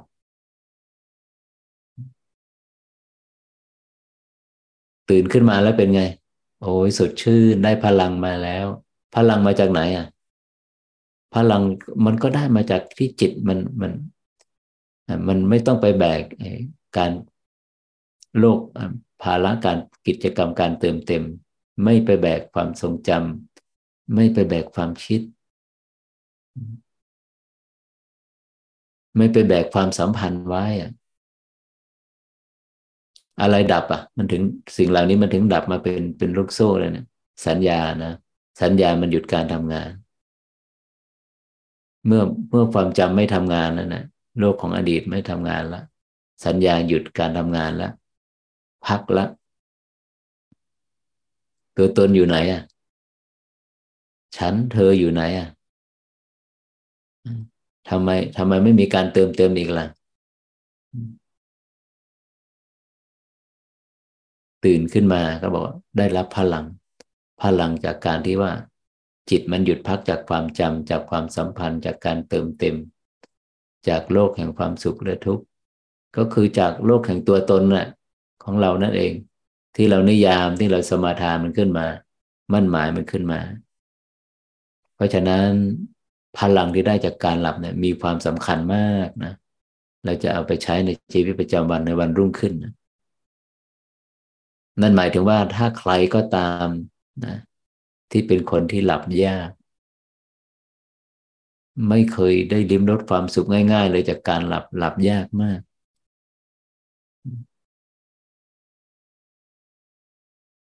เป็นความทุกข์อย่างหนึ่งโยมเขาจะขาดพลัง เขาจะขาดพลัง และโดยเฉพาะที่พระอาจารย์เคยพูดย้ำอยู่เสมอว่า เราไม่กินเราไม่ดื่มในหนึ่งวันเนี่ย เราพอจะอยู่ได้นะ แต่ถ้าหากว่าในหนึ่งวันเนี่ยเราไม่หลับเลย กลางคืนในหนึ่งคืนที่ผ่านไปเราหลับไม่ได้เลยเนี่ย ต่อให้เรามีทุกอย่างชีวิตจะไม่มีความหมาย มันจะลวนไปหมด ภาวะความไม่สมดุลของชีวิตจะลวนไปหมดเลย จากการที่หลับไม่ลงเนี่ย เพราะอะไร เพราะตัวตนมันโลดแล่นไปตลอด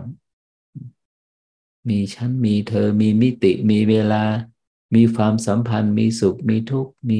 พลาดหวังสมหวัง มันก็วิ่งไปแบบนี้ในโลกแห่งความสัมพันธ์ จิตมันเหนื่อยมาก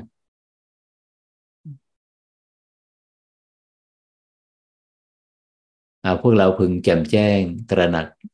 รู้ชัดอยู่เสมอว่า พลังที่ได้จากการหลับนั้น ก็เพียงพอ ที่จะเอาไปใช้เรื่องปากเรื่องท้องนะเรื่องในชีวิตประจำวัน แต่พลังที่ได้จากการหลับนั้นจะไม่เพียงพอที่จะศึกษาเรื่องความพ้นทุกข์นะเรื่องอิสรภาพของจิต พลังของจิต พลังที่จะเอามาศึกษาเรื่องจิตวิญญาณนั้น จะต้องเป็นพลังที่เกิดขึ้นในขณะที่เราตื่นอยู่ ตามทันนะในขณะที่เราตื่นอยู่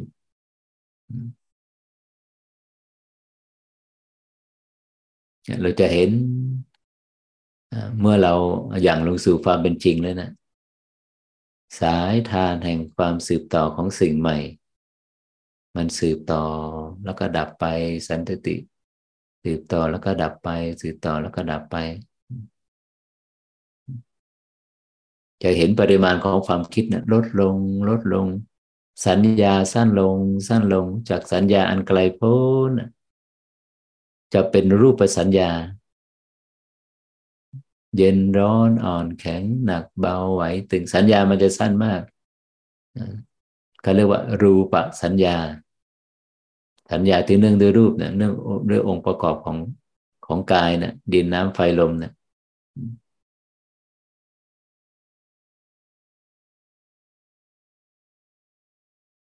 นั่นแหละพลังมันจะเกิดขึ้น ซึ่งพลังตัวนี้ในในระดับรูปสัญญานี่คือพลังของอะไร พลังของสมาธิซึ่งเป็นมรรคองค์ที่แปดนะ อย่าลืมนะฌานจิตเนี่ยเป็นมรรคองค์ที่แปดแต่มันจะมีคุณสมบัติเป็นมรรคองค์ที่แปดได้ยังไง ในฌานฌานฌานจิตเนี่ยฌานจิตจะต้องเกิดร่วมกับมรรคอีกเจ็ดองค์นะตั้งแต่สมาทิฏฐิ มาถึงสัมมาสัมมาสติมักอีกเจ็ดองค์เบื้องต้นเกิดร่วมกับฌานจิตนั่นแหละพุทธองค์นัตรัสว่าเป็นสัมมาสมาธินะเป็นสัมมาสมาธิ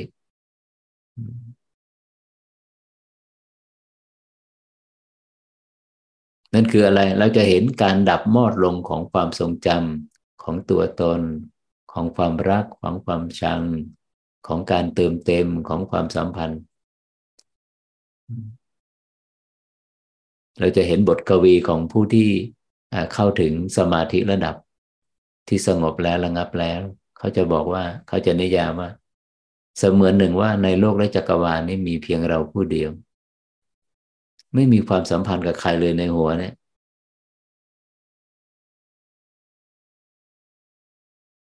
เราจะเห็นความอัศจรรย์นะ ช่างประเสริฐนัก ช่างอิสระนัก ช่างสงบนัก ช่างประณีตนักนะ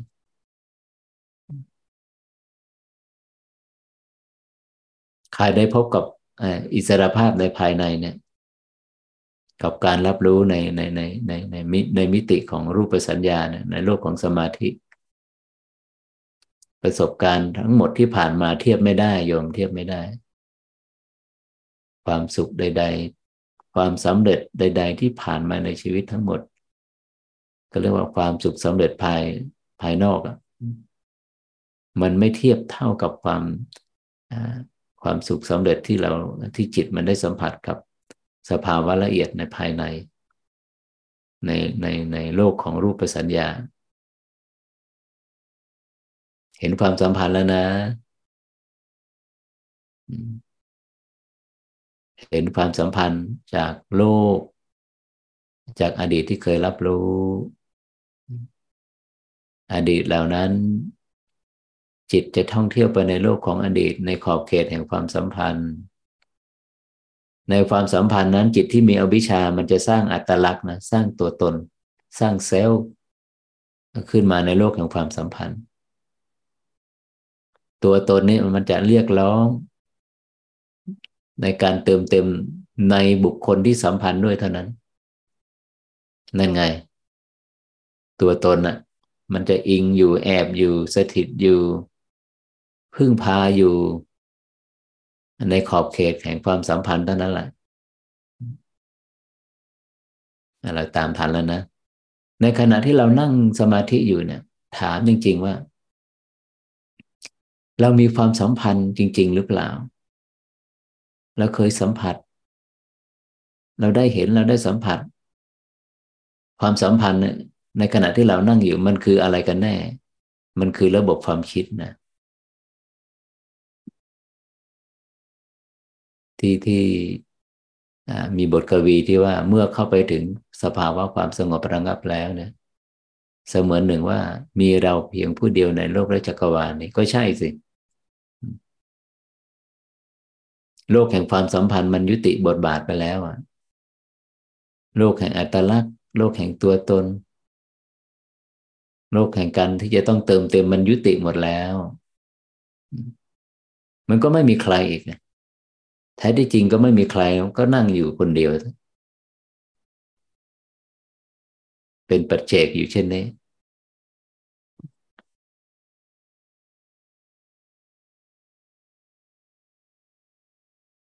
กระบวนการของความคิดนั่นเองโยมที่เป็นโครงสร้างขององค์ประกอบของของความสัมพันธ์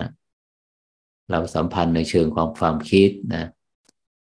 ตอนนี้เรามีความสัมพันธ์กับใครบ้างโน้นอยู่อีกซีกโลกหนึ่งอยู่ใน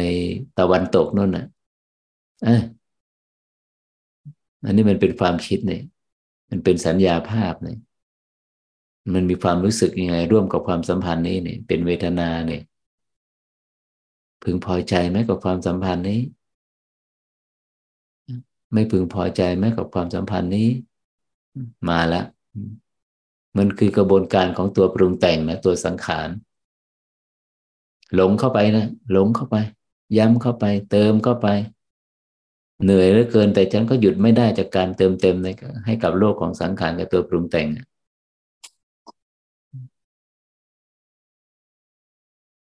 เราไม่ลืมเลือนนะ เราเป็นนักวิปัสสนาแล้วโลกแห่งการปรุงแต่งโลกแห่งความคิด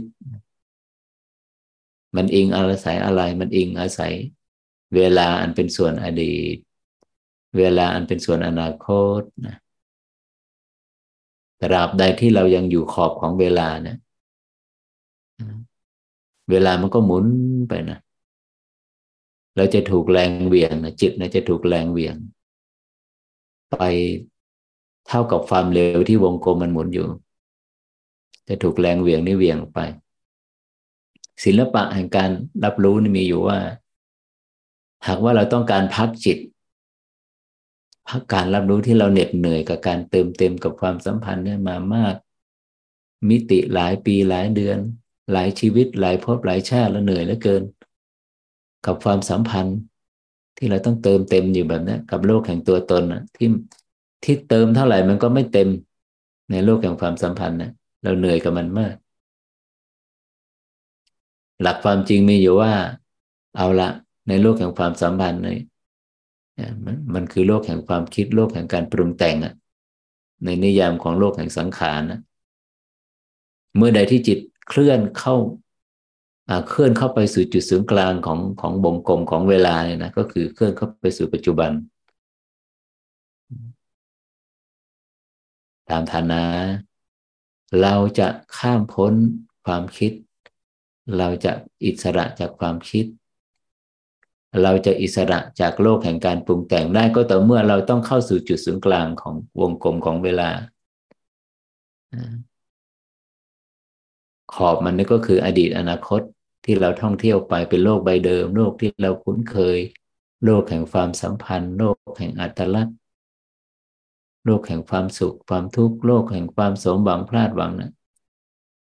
อันนั้นเขาเรียกว่าอยู่ขอบเวลา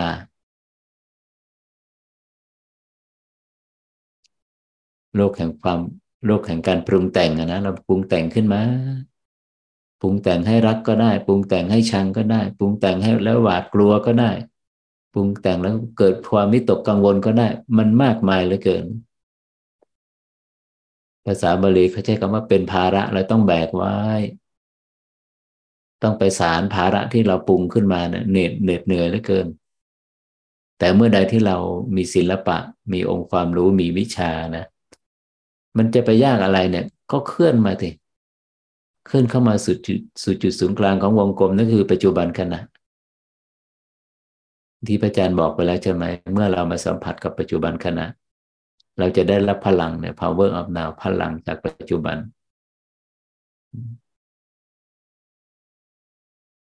จุดศูนย์กลางของวงกลมจะมีค่าเท่ากับศูนย์ใช่ไหม มันจะไม่เคลื่อนไปอีกแล้วในพื้นที่ของของอของศูนย์กลางของเวลาเนี่ย ภาวะความเป็นกลางนั่นก็คือพื้นที่ของสมาธิทั้งสี่ขั้นถ้าพูดให้รายละเอียดก็คือพื้นที่ของสมาธิเจ็ดขั้นนั่นเอง รูปประชานสี่อารูปประชานอาอารูปประชานหรือว่าอารูปประสัญญาอีกสิสามขั้นเบื้องต้นรวมกันเป็นเจ็ดนี่แหละพลัง พลังนี้สำคัญมากนะเจ็ดพลังของเจ็ดระดับเนี่ยเมื่อจิต ได้บรรลุถึงพลังมามาสัมผัสกับพลังนี้ในพื้นที่จุดศูนย์กลางของเวลานี้เจ็ดระดับนี้ หากว่าสมาธิเนี่ยเจ็ดระดับเนี่ยเกิดร่วมกับมรรคอีกเจ็ดองค์ นั่นคือการปฏิวัติครั้งใหญ่หลวงจะเกิดขึ้นแล้วนะ จิตจะออกจากโลกของเวลาละความสืบต่อของเวลาที่เป็นขณะ ขณะขณะเนี่ย moment หนึ่งไปสู่ moment หนึ่ง moment หนึ่งไปสู่ moment หนึ่งมันคือโลกของเวลา เมื่อใดที่เรามาสัมผัสกับขณะ นั่นคือเรามาสัมผัสกับต้นต้นทานของเวลาแล้วต้นทานของโลก ต้นทานแห่งการรับรู้แล้วแล้วความมหัศจรรย์จะเกิดขึ้นนะความมหัศจรรย์เกิดขึ้น เมื่อภาวะความเป็นกลางมีกำลังเต็มรอบนะความสืบต่อของเวลาเนี่ย มันจะสิ้นสุดลง นั่นคือการสิ้นสุดลงของความคิด สิ้นสุดลงของของความทรงจำสิ้นสุดลงของอัตลักษณ์ของภาวะความมีตัวตน สิ้นสุดลงแห่งความสัมพันธ์ทั้งปวง การรับรู้นี้ไม่ไม่เนื่องด้วยเวลาละนะเอ๊ะเวลามันหายไปไหน อะอัศจรรย์มากนะ ที่ใดมีเวลาที่นั่นก็มีตัวตนนั่นแหละเป็นที่ตั้งแห่งตัวตนนั่นแหละจริงไหมที่เรานั่งสมาธิไปเมื่อกี้มันไม่อยู่กับปัจจุบัน มันไม่อยู่กับความจริงที่กำลังปรากฏมันท่องเที่ยวไปไหน โดยสมมุติเราบอกว่ามันไปที่นู่นบ้างที่นี่ที่นั่นบ้าง ไปอยู่กับคนนั้นคนนี้บ้างไปอยู่กับใครจริงหรือเปล่า มันมันท่องเที่ยวไปในโลกของเวลานะ อย่าลืมนะ นี่เรากำลังกระชับใจความแล้วโลกแห่งความคิดก็คือโลกของเวลาอดีต อนาคตนั่นเอง ไม่ได้ไปที่ไหน ไม่ได้ไปอยู่กับใครเลย มันท่องเที่ยวไปในโลกของเวลา เมื่อไม่มีเวลาก็ไม่มีตัวตนเราเคยได้ยินในบริบทในภาษิตนี่มันจะสิ้นสุดลงเมื่อไหร่นะเวลาเนี่ย การสิ้นสุดลงของเวลานั่นคือสภาวะอีกสภาวะหนึ่งจะเกิดขึ้นแทน สิ่งหนึ่งดับไปจะมีสิ่งหนึ่งมาแทนที่ ก็คือสภาวะที่ไม่เนื่องด้วยเวลา จะผุดขึ้นมา หรือว่าเราจะใช้คำว่า จิตได้บรรลุถึงสภาวะที่ไม่มีบรรลุถึงสภาวะที่ไม่ประกอบด้วยเวลา ที่เราเคยได้ยินได้ฟังบ่อย ๆ ว่าอากาลิโกอากาลิโก นั่นคือเป็นการปฏิวัติครั้งใหญ่หลวงเลยนะ จิตดวงใดก็ตามที่ได้ไปสัมผัสกับสภาวะที่ไม่นับเนื่องด้วยเวลา คือไม่มีการปรุงแต่ง ไม่มีการเคลื่อน ไม่มีการเปลี่ยนแปลง ไม่มีการเกิดดับจิตที่เข้าไปถึงครั้งแรกเนี่ยเขาเรียกว่าเป็นผู้ได้เข้าสู่กระแส ได้ดวงตาเห็นธรรมทำอะไรอะ ก็คืออสังกตธรรม ก็คือโลกุตละธรรม ที่เรานิยามว่า นิพพานนะนะนิพพาน คือการสิ้นสุดลงของเวลา อากาลิโกชัดมากนะ อากาลิโก สภาวะที่ไม่นับเนื่องด้วยเวลา เมื่อเวลาดับ การสิ้นสุดของเวลามาถึงแล้ว นั่นคือการสิ้นสุดลงของอัตลักษณ์ของตัวตน ของความสัมพันธ์ ที่เราแบกไว้ ที่เราคอยจะเติมเต็มมาตลอดเราเหนื่อยกับมัน มันได้ยุติตัวมันลงละ เป็นผู้วางภาระลงได้แล้ว เพราะฉะนั้นสายสัมพันธ์ของโลก อัตลักษณ์ ความสัมพันธ์ความคิด และเวลาก็ได้อธิบายขยายความมา สมบูรณ์แล้วนะ สมบูรณ์แล้ว หวังว่า ผู้ปฏิบัติก็ได้ยินได้ฟังก็จะเห็นความความเชื่อมโยงความสัมพันธ์ของโลก พุทธองค์ท่านตรัสว่าภิกษุทั้งหลายโลกคืออะไร โลกคือการเห็นการได้ยินได้กลิ่นสัมผัสนี่แหละนี่คือโลกในนิยามของพุทธะ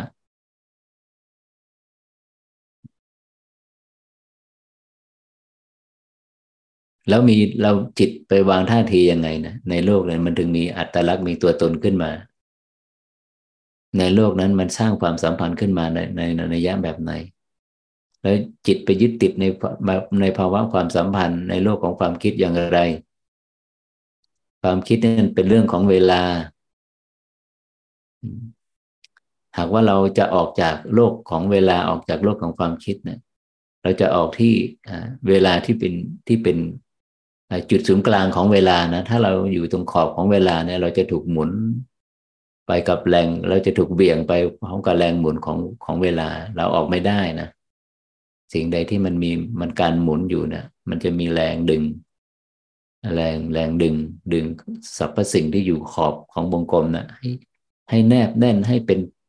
ตกอยู่ใต้อิทธิพลของแรงดึงของวงกลมแตัวนั้น แต่เมื่อใดที่จิตเข้าไปสู่จุดศูนย์กลางของวงกลม แรงดึงจะไม่มีอิทธิพลใดๆเลยนะ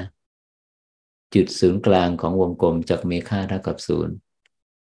การที่ว่าปฏิปทาหรือองค์ความรู้ในการฝึกจิตเนี่ยเพื่อเข้าไปสู่สภาวะที่เบาบางจากแรงดึงนะว่าอิสระจากแรงดึง ก็คือปฏิปทาที่เข้าไปสู่ภาวะความเป็นกลางในการรับรู้อารมณ์ทั้งปวง ซึ่งภาวะความเป็นกลางนี้ต้องอาศัย ปัจจุบันขณะนะปัจจุบันขณะภาวะความเป็นกลางระหว่างอดีตอนาคตเนี่ยเป็นจุดเริ่มต้น จุดเริ่มต้น ซึ่งภาวะความเป็นกลางนี้พระตถาคตได้นิยามว่าเป็นปฏิปทาที่ว่าเป็นปฏิปทาทางดำเนินที่เป็นทางสายกลาง มัชชิมาปฏิปทาที่เราเคยได้ยินนะนะเคยได้ยินได้ฟัง แท้ที่จริงแล้วเนี่ย ปฏิปทาเนี่ยเพื่อ นำจิตการรับรู้ของจิตเนี่ยเข้าไปสู่ความเป็นกลางในการรับรู้อารมณ์ทั้งหลายนั่นเอง เมื่อภาวะความเป็นกลางมีกำลังมากนะ ความสืบต่อของเวลา ความสืบต่อของอัตลักษณ์ของตัวตน ความสืบต่อของความสัมพันธ์ ความสืบต่อในการเติมเต็ม ในความพร่องเนี่ย มันจะถึงจุดสิ้นสุดลง มันจะสิ้นสุดลงพร้อมกับการสิ้น การสิ้นสุดลงของเวลานั่นแหละนะ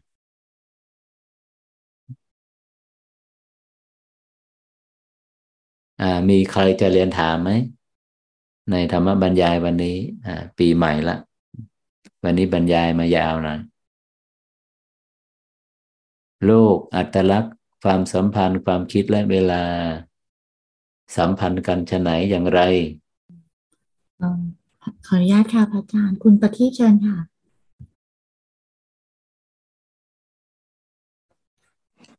กับนมัสการครับอาจารย์ถ้าพูดถึงแล้วความสัมพันธ์ของเวลาเนี่ยที่พระอาจารย์บอกมา มันจะสัมพันธ์เกี่ยวเนื่องไปกับปริมาณของลมหายใจที่ในแต่ละในแต่ละสภาวะใช่ไหมครับผมอ๋อชัดเจนมากโยม เพราะว่าความสัมพันธ์นี่มันเป็นมิติของกระบวนการโปรเซสของความคิดใช่ไหมความคิดเนี่ยมันอาศัย ถ้าความคิดเนี่ยความคิดเนี่ย อดีตมันจะอาศัยลมหายใจออก ความคิดอนาคตมันอาศัยลมหายใจเข้าสัมพันธ์กันอย่าง อย่างกันแยกกันไม่ออกเลยล่ะอืมครับ แล้วแล้วพอพอในในในลมหายใจอะครับ ผมมันอย่างเช่นความคิดที่มันเกิดขึ้นมาครับ ผมกับเวลาและลมหายใจอะครับ ความคิดที่มันเข้ามาเนี่ย ในช่วงในอย่างอย่างเช่น ในวงวงนอกของวงนอกของเวลาครับ ผม ความคิดมันเหมือนจะแบบมันจะเป็นอะไรที่เป็นมันฟาสต์มากครับมันจะเป็นความคิดที่เร็ว แล้วมันเข้ามาแบบมันเยอะแยะไปหมดวุ่นวาย พอพอมันเริ่มเข้าเข้าใกล้สู่จุดศูนย์กลางมากขึ้นมากขึ้น ความคิดเหล่านั้นนะมันก็จะสั้นแล้วมันก็จะสโลลงจนถึงบางทีผมเห็นเห็นสภาวะหนึ่งที่ว่าอยู่ๆปุ๊บเนี่ยความคิดมันเริ่มสโลแล้วมันหายมันสั้นลงสั้นลงแล้วมันมันมันมันมันมันคล้ายๆมันแฟลชมันมันพอสหายไปเลยเงี้ยครับแล้วมันแบบมันก็อยู่ แต่ว่ามันยังมีความรู้สึกมันยังมีมีรู้ตัวอยู่ตลอดเวลาอยู่นะครับ แต่ว่ามันก็ลมหายใจก็จะแบบเราไม่รู้มันมีลม มันไม่รู้สึก ถึงว่าลมหายใจเข้าออกครับ สภาวะอย่างนี้นี่คือความสัมพันธ์ทั้งหมดเนี่ย มันแซงมันเกี่ยวเนื่องกันหมดเลยใช่ไหมครับผมแน่นอนแน่นอนคือที่โยมมารับรู้สภาวะอันเป็นปัจจุบันนะนะคือคือเรียกว่ายังยังยัง ยังเข้าไม่ยังยังไม่ยังเข้าไม่ถึงจุดศูนย์กลางจริงๆนะเพียงแต่ว่าใกล้ละเฉียดไปละใกล้เข้าสู่จุดศูนย์กลางล้วแต่พลังของภาวะจากภาวะความเป็นกลางแล้วก็ยังรับรู้อยู่ ก็คือพลังที่ที่ว่าการเคลื่อนของจิตอะมันจะเคลื่อนน้อยก็คือการเคลื่อนของความคิดนั่นเอง น้อยลงน้อยลงปริมาณลมหายใจจะแผ่วลงแผ่วลง ถามว่าที่เรารู้สึกกันว่าเอ๊ะมันมันไม่มีลมหายใจหรือเหมือนมันเหมือนไม่มีเนี่ยเพราะนั้นเมื่อใดที่ถ้าหากว่าเราเป็นนักปฏิบัตินะเราอย่าลืมนะว่าปริมาณของลมหายใจนี่เป็นมันจะสัมพันธ์กับสมาธิทุกระดับเลยโยมตั้งแต่ระดับอ่าหกระดับเบื้องต้นอะคณิกะ อุปจาระฌานที่หนึ่งสมาธิที่หนึ่งสองสามเนี่ย มันจะสัมพันธ์กับลมหายใจหมดเลย ส่วนสมาธิระดับที่สี่อัปนาสมาธิในระดับจตุตฌานนั้น ลมหายใจเข้าออกดับแล้ว หากว่าเราอยากจะทราบว่าเพื่อปลดเปลื้องความสงสัยที่มันเกิดขึ้นได้แน่นอน เอ๊ะความสงบระงับนี้ ความตั้งมั่นและระดับนี้เนี่ย มันใช่มันอยู่ในระดับไหนกันแน่ มันเหมือนเสมือนหนึ่งว่ามันไม่มีลมหายใจเราลองสูดลมหายใจก็ดูซิพอสูดลมหายใจเข้าอ๋อลมหายใจยังเข้าอยู่ เพียงแต่ว่ามันละเอียดมันแผ่วแค่นั้นเอง นั่นกำลังแสดงเป็นคำตอบที่ตอบในตัวมันเองว่า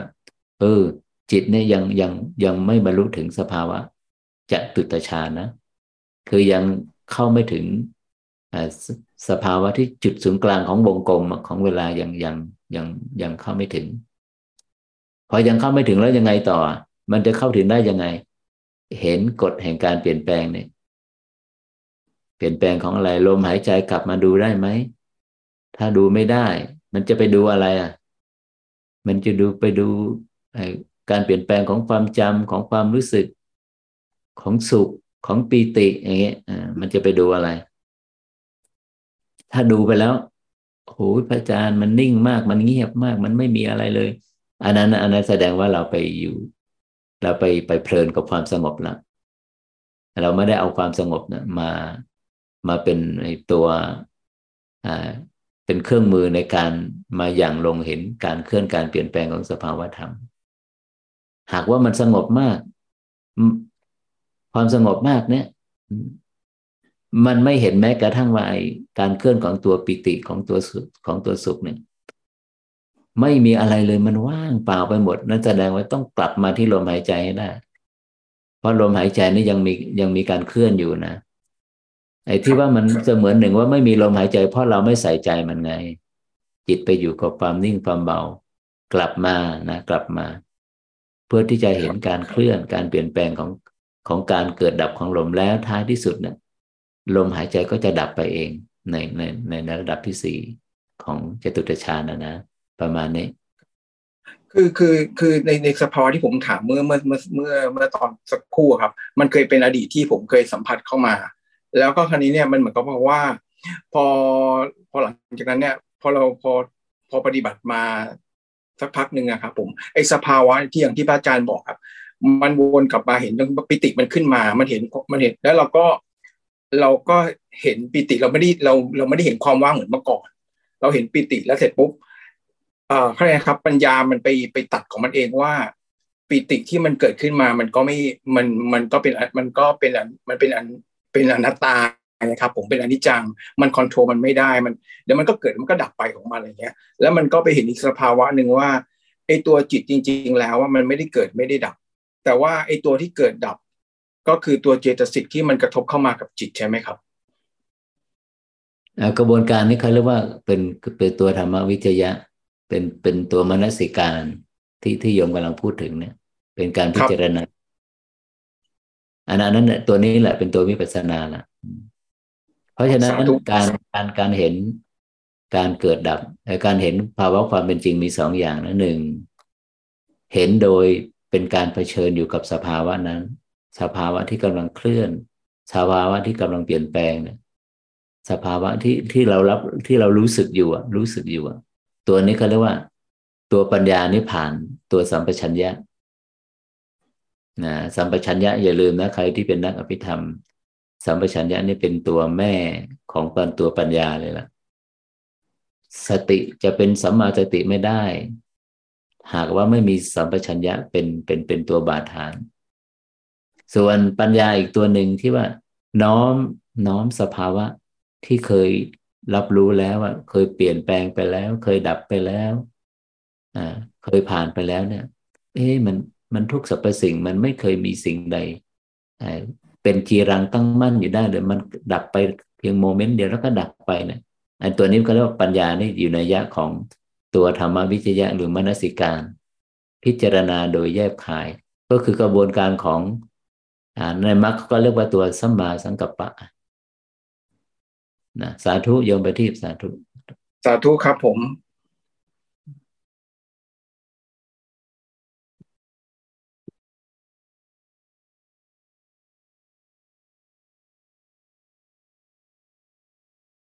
กฎแห่งการเปลี่ยนแปลงนี้นะ หากว่าเราไม่รู้ไม่เห็นนะกฎแห่งการเปลี่ยนแปลงเราก็จะวนอยู่ในวงกลมแห่งการของการเปลี่ยนแปลงอยู่ในวงตกอยู่ใต้อิทธิพลของวงกลมนะวงกลมของเวลา มีอะไรบ้างอะที่มันที่มันพ้นไปจากขอบเขตของเวลาไม่มีเลยนะ สสารพลังงานระบบความคิดความนึก สัญญาเวทนาสังขารวิญญาณ ไม่มีอะไรข้ามพ้นจากขอบจากการถูกครอบงำด้วยเวลาได้ ความอัศจรรย์อยู่ตรงที่ว่าคำสอนอย่งพุทธะเนี่ยนะว่าเอ๊ะเมื่อใดที่เรามารับรู้ การเปลี่ยนแปลง ของเวลาอันเป็นปัจจุบันขณะนะ ปัจจุบันขณะ ไม่ใช่ว่าการเปลี่ยนแปลงที่ในหนึ่งชั่วโมงที่แล้วสัปดาห์ที่แล้วไม่ใช่ องค์ความรู้ที่จะนำจิตมาที่ฝึกจิตเพื่อไม่เพื่อให้มาเห็นการเปลี่ยนแปลงอันเป็นปัจจุบันขณะ ภาษาบาลีเขาใช้คำว่า เห็นการเกิดเห็นการดับ ตรงเนี้ยสำคัญมากนัยยะนี่สำคัญมาก ผู้ปฏิบัติหลายท่านก็เข้าใจนะเข้าใจว่าเนี่ย เมื่อใดที่จิตมาแนบแน่นเสพค้นอยู่กับปัจจุบันขณะแล้วจะเห็นความเป็นจริงนะแต่มันมันเหมือนก็มันมีแรงดึงอะไรสักอย่างดึงจิต ไม่ให้มาอยู่กับตรงเนี้ยไม่ให้เสพค้นอยู่ตรงเนี้ยไม่ให้คุ้นเคยอยู่กับปัจจุบันขณะนะมันคอยที่จะรั้งให้จิตเนี่ยไปอยู่ไปร่วมกับความคิด กับโลกใบเดิม กับความสุขความทุกข์ความสัมพันธ์ เพราะอะไรอะ พระอาจารย์บอกแล้วใช่ไหมให้ถอนที่พระองค์ท่านตรัสว่าทำเราได้เกิดจากเหตุ พระตถาคตเจ้าแสดงความดับเหตุ ของธรรมเหล่านั้น อะไรเนาะเป็นเหตุ แรงปัฒนา ก็คือตัวตัณหานะภาษาบาลีแล้วตัวตัณหาเนี่ยมันมองมันภาพกว้าง แต่ถ้าเราบอกว่าเป็นเป็นตัวแรงปัฒนาหรือว่าตัวเลือกนะ เราจะมาฝึกจิตในในสิบนาทียี่สิบนาที ในครึ่งชั่วโมง ในในหนึ่งชั่วโมงว่าเอาละ ในหนึ่งชั่วโมงนี้สี่สิบนาทีนี้สามสิบนาทีนี้สิบนาทีนี้ข้าพเจ้าจะดำรงจิตให้อิสระจากการเลือก เป็นอิสระจะไม่เลือกอะไรเลย จะไม่มีช้อยให้เลือกนะ เท่านั้นแหละโยม แรงดึงที่มันดึงจิตไปร่วมกับไอ้ความคิดมันไม่ทำงาน หรือเราจะมองอีกนัยยะหนึ่งว่า เมื่อเราถอนตัวนี้ออก ละเหตุตัวนี้ออก ดึงองค์ประกอบตัวนี้ออกมาจากกระบวนการของตัวปรุงแต่งนะคือแรงปัฒนาตัวเลือกนะเมื่อดึงตัวนี้ออกจากองค์ประกอบแล้วเนี่ย ความคิดจะยุติตัวมันลงทันทีเลย มันจะไม่มีแรงดึง แรงดึงก็คือตัวแรงปัฒนานี่แหละ อย่าลืม แล้วเราจะเห็นความเห็นที่ความง่าย เห็นความอัศจรรย์ของของของของสมาธิของปัญญาเนี่ยปัญญาก็คือไปถอนเหตุเนี่ยไปละเหตุไปวางเหตุสิบนาทีสัมผัสให้ได้ก่อน ไม่ต้องเอาทั้งชีวิตอะแล้วมันจะขยายออกไปเรื่อยๆโอ้เพียงแค่ดำรงจิตให้อิสระจากการเลือกอารมณ์นะ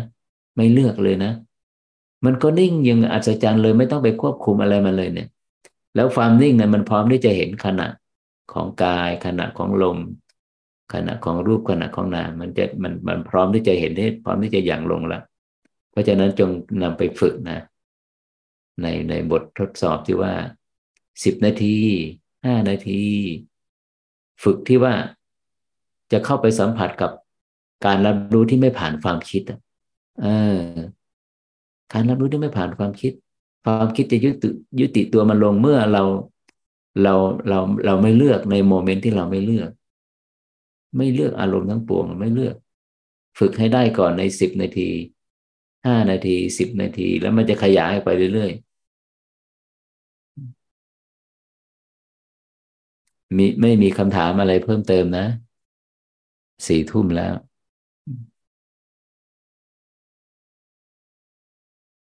ปีใหม่ องค์ความรู้ที่เราจะให้เรามาสัมผัสกับชีวิตใหม่ เพราะเพราะชีวิตนิยามของคำว่าชีวิตก็คือ เอาความสืบต่อของสิ่งใหม่นะเราอย่าลืมนะ ชีวิตเรานั้นใหม่เสมอเมื่อใดที่เราได้อาศัยองค์ความรู้สมาธิหรือวิปัสสนาอันเป็นคำสอนในพุทธะที่ทิ้งไว้ให้กับสรรพสัตว์องค์ความรู้นี้สองพันห้าร้อยกว่าปีมาแล้ว ยังเครื่อประโยชน์ยังสามารถพิสูจน์ความจริงได้ ว่าถ้าหากเราเอามาใช้มาฝึกฝนจิตดวงเนี้ยนะก็จะสามารถข้ามพ้นนะความทุกข์ความวิตกกังวลปัญหา จากนั้นเกิดจากความสัมพันธ์ จากการเติมเต็ม จากภาวะความมีตัวตนเนี่ยข้ามพ้นได้แน่นอน ข้ามพ้นได้แน่นอน เมื่อเรามีศิลปะในการมามาสัมผัสอยู่กับความสืบต่อของสิ่งใหม่ความสืบต่อของสิ่งใหม่ ก็คือการเปลี่ยนแปลงอันอันเป็นปัจจุบันขณะนี้เองพระอาจารย์ในนามประธานสงฆ์นะขออำนวยอวยพรอนุโมทนาในกุศลและเจตนาที่พวกเราทั้งหลาย ได้มาร่วมกันปฏิบัติบูชาในวันอาทิตย์นี้ ในวันแรกของของสกราชใหม่นะขอให้องค์ความรู้แจ้งเห็นจริงที่เราได้สัมผัสมามีประสบการณ์มา จงตั้งมั่นในขันธสันดานและพัฒนาไปสู่องค์ความรู้แจ้งเห็นจริงที่มากขึ้นและมากขึ้น จนกระทั่งว่าเข้าไปถึงสภาวะที่ว่า เป็นการสิ้นสุดลงของเวลา ไปสู่ไปบรรลุถึงสภาวะที่ไม่มีเวลา อันเป็นที่สิ้นสุดแห่ง อัตลักษณ์ ความสัมพันธ์ ความคิด เป็นการสิ้นสุดลงของขันของรูปของนาม นั่นคือการเข้าถึงซึ่งความพ้นทุกข์ ขอให้องค์ความรู้นี้จงแจ่มแจ้งกับผู้ปฏิบัติผู้ใฝ่ในบุญเส้นทางแห่งสมาธิและวิปัสสนานี้ แจ่มแจ้งในปัจจุบันชาตินี้ โดยทั่วการทุกท่านเทินสาธุ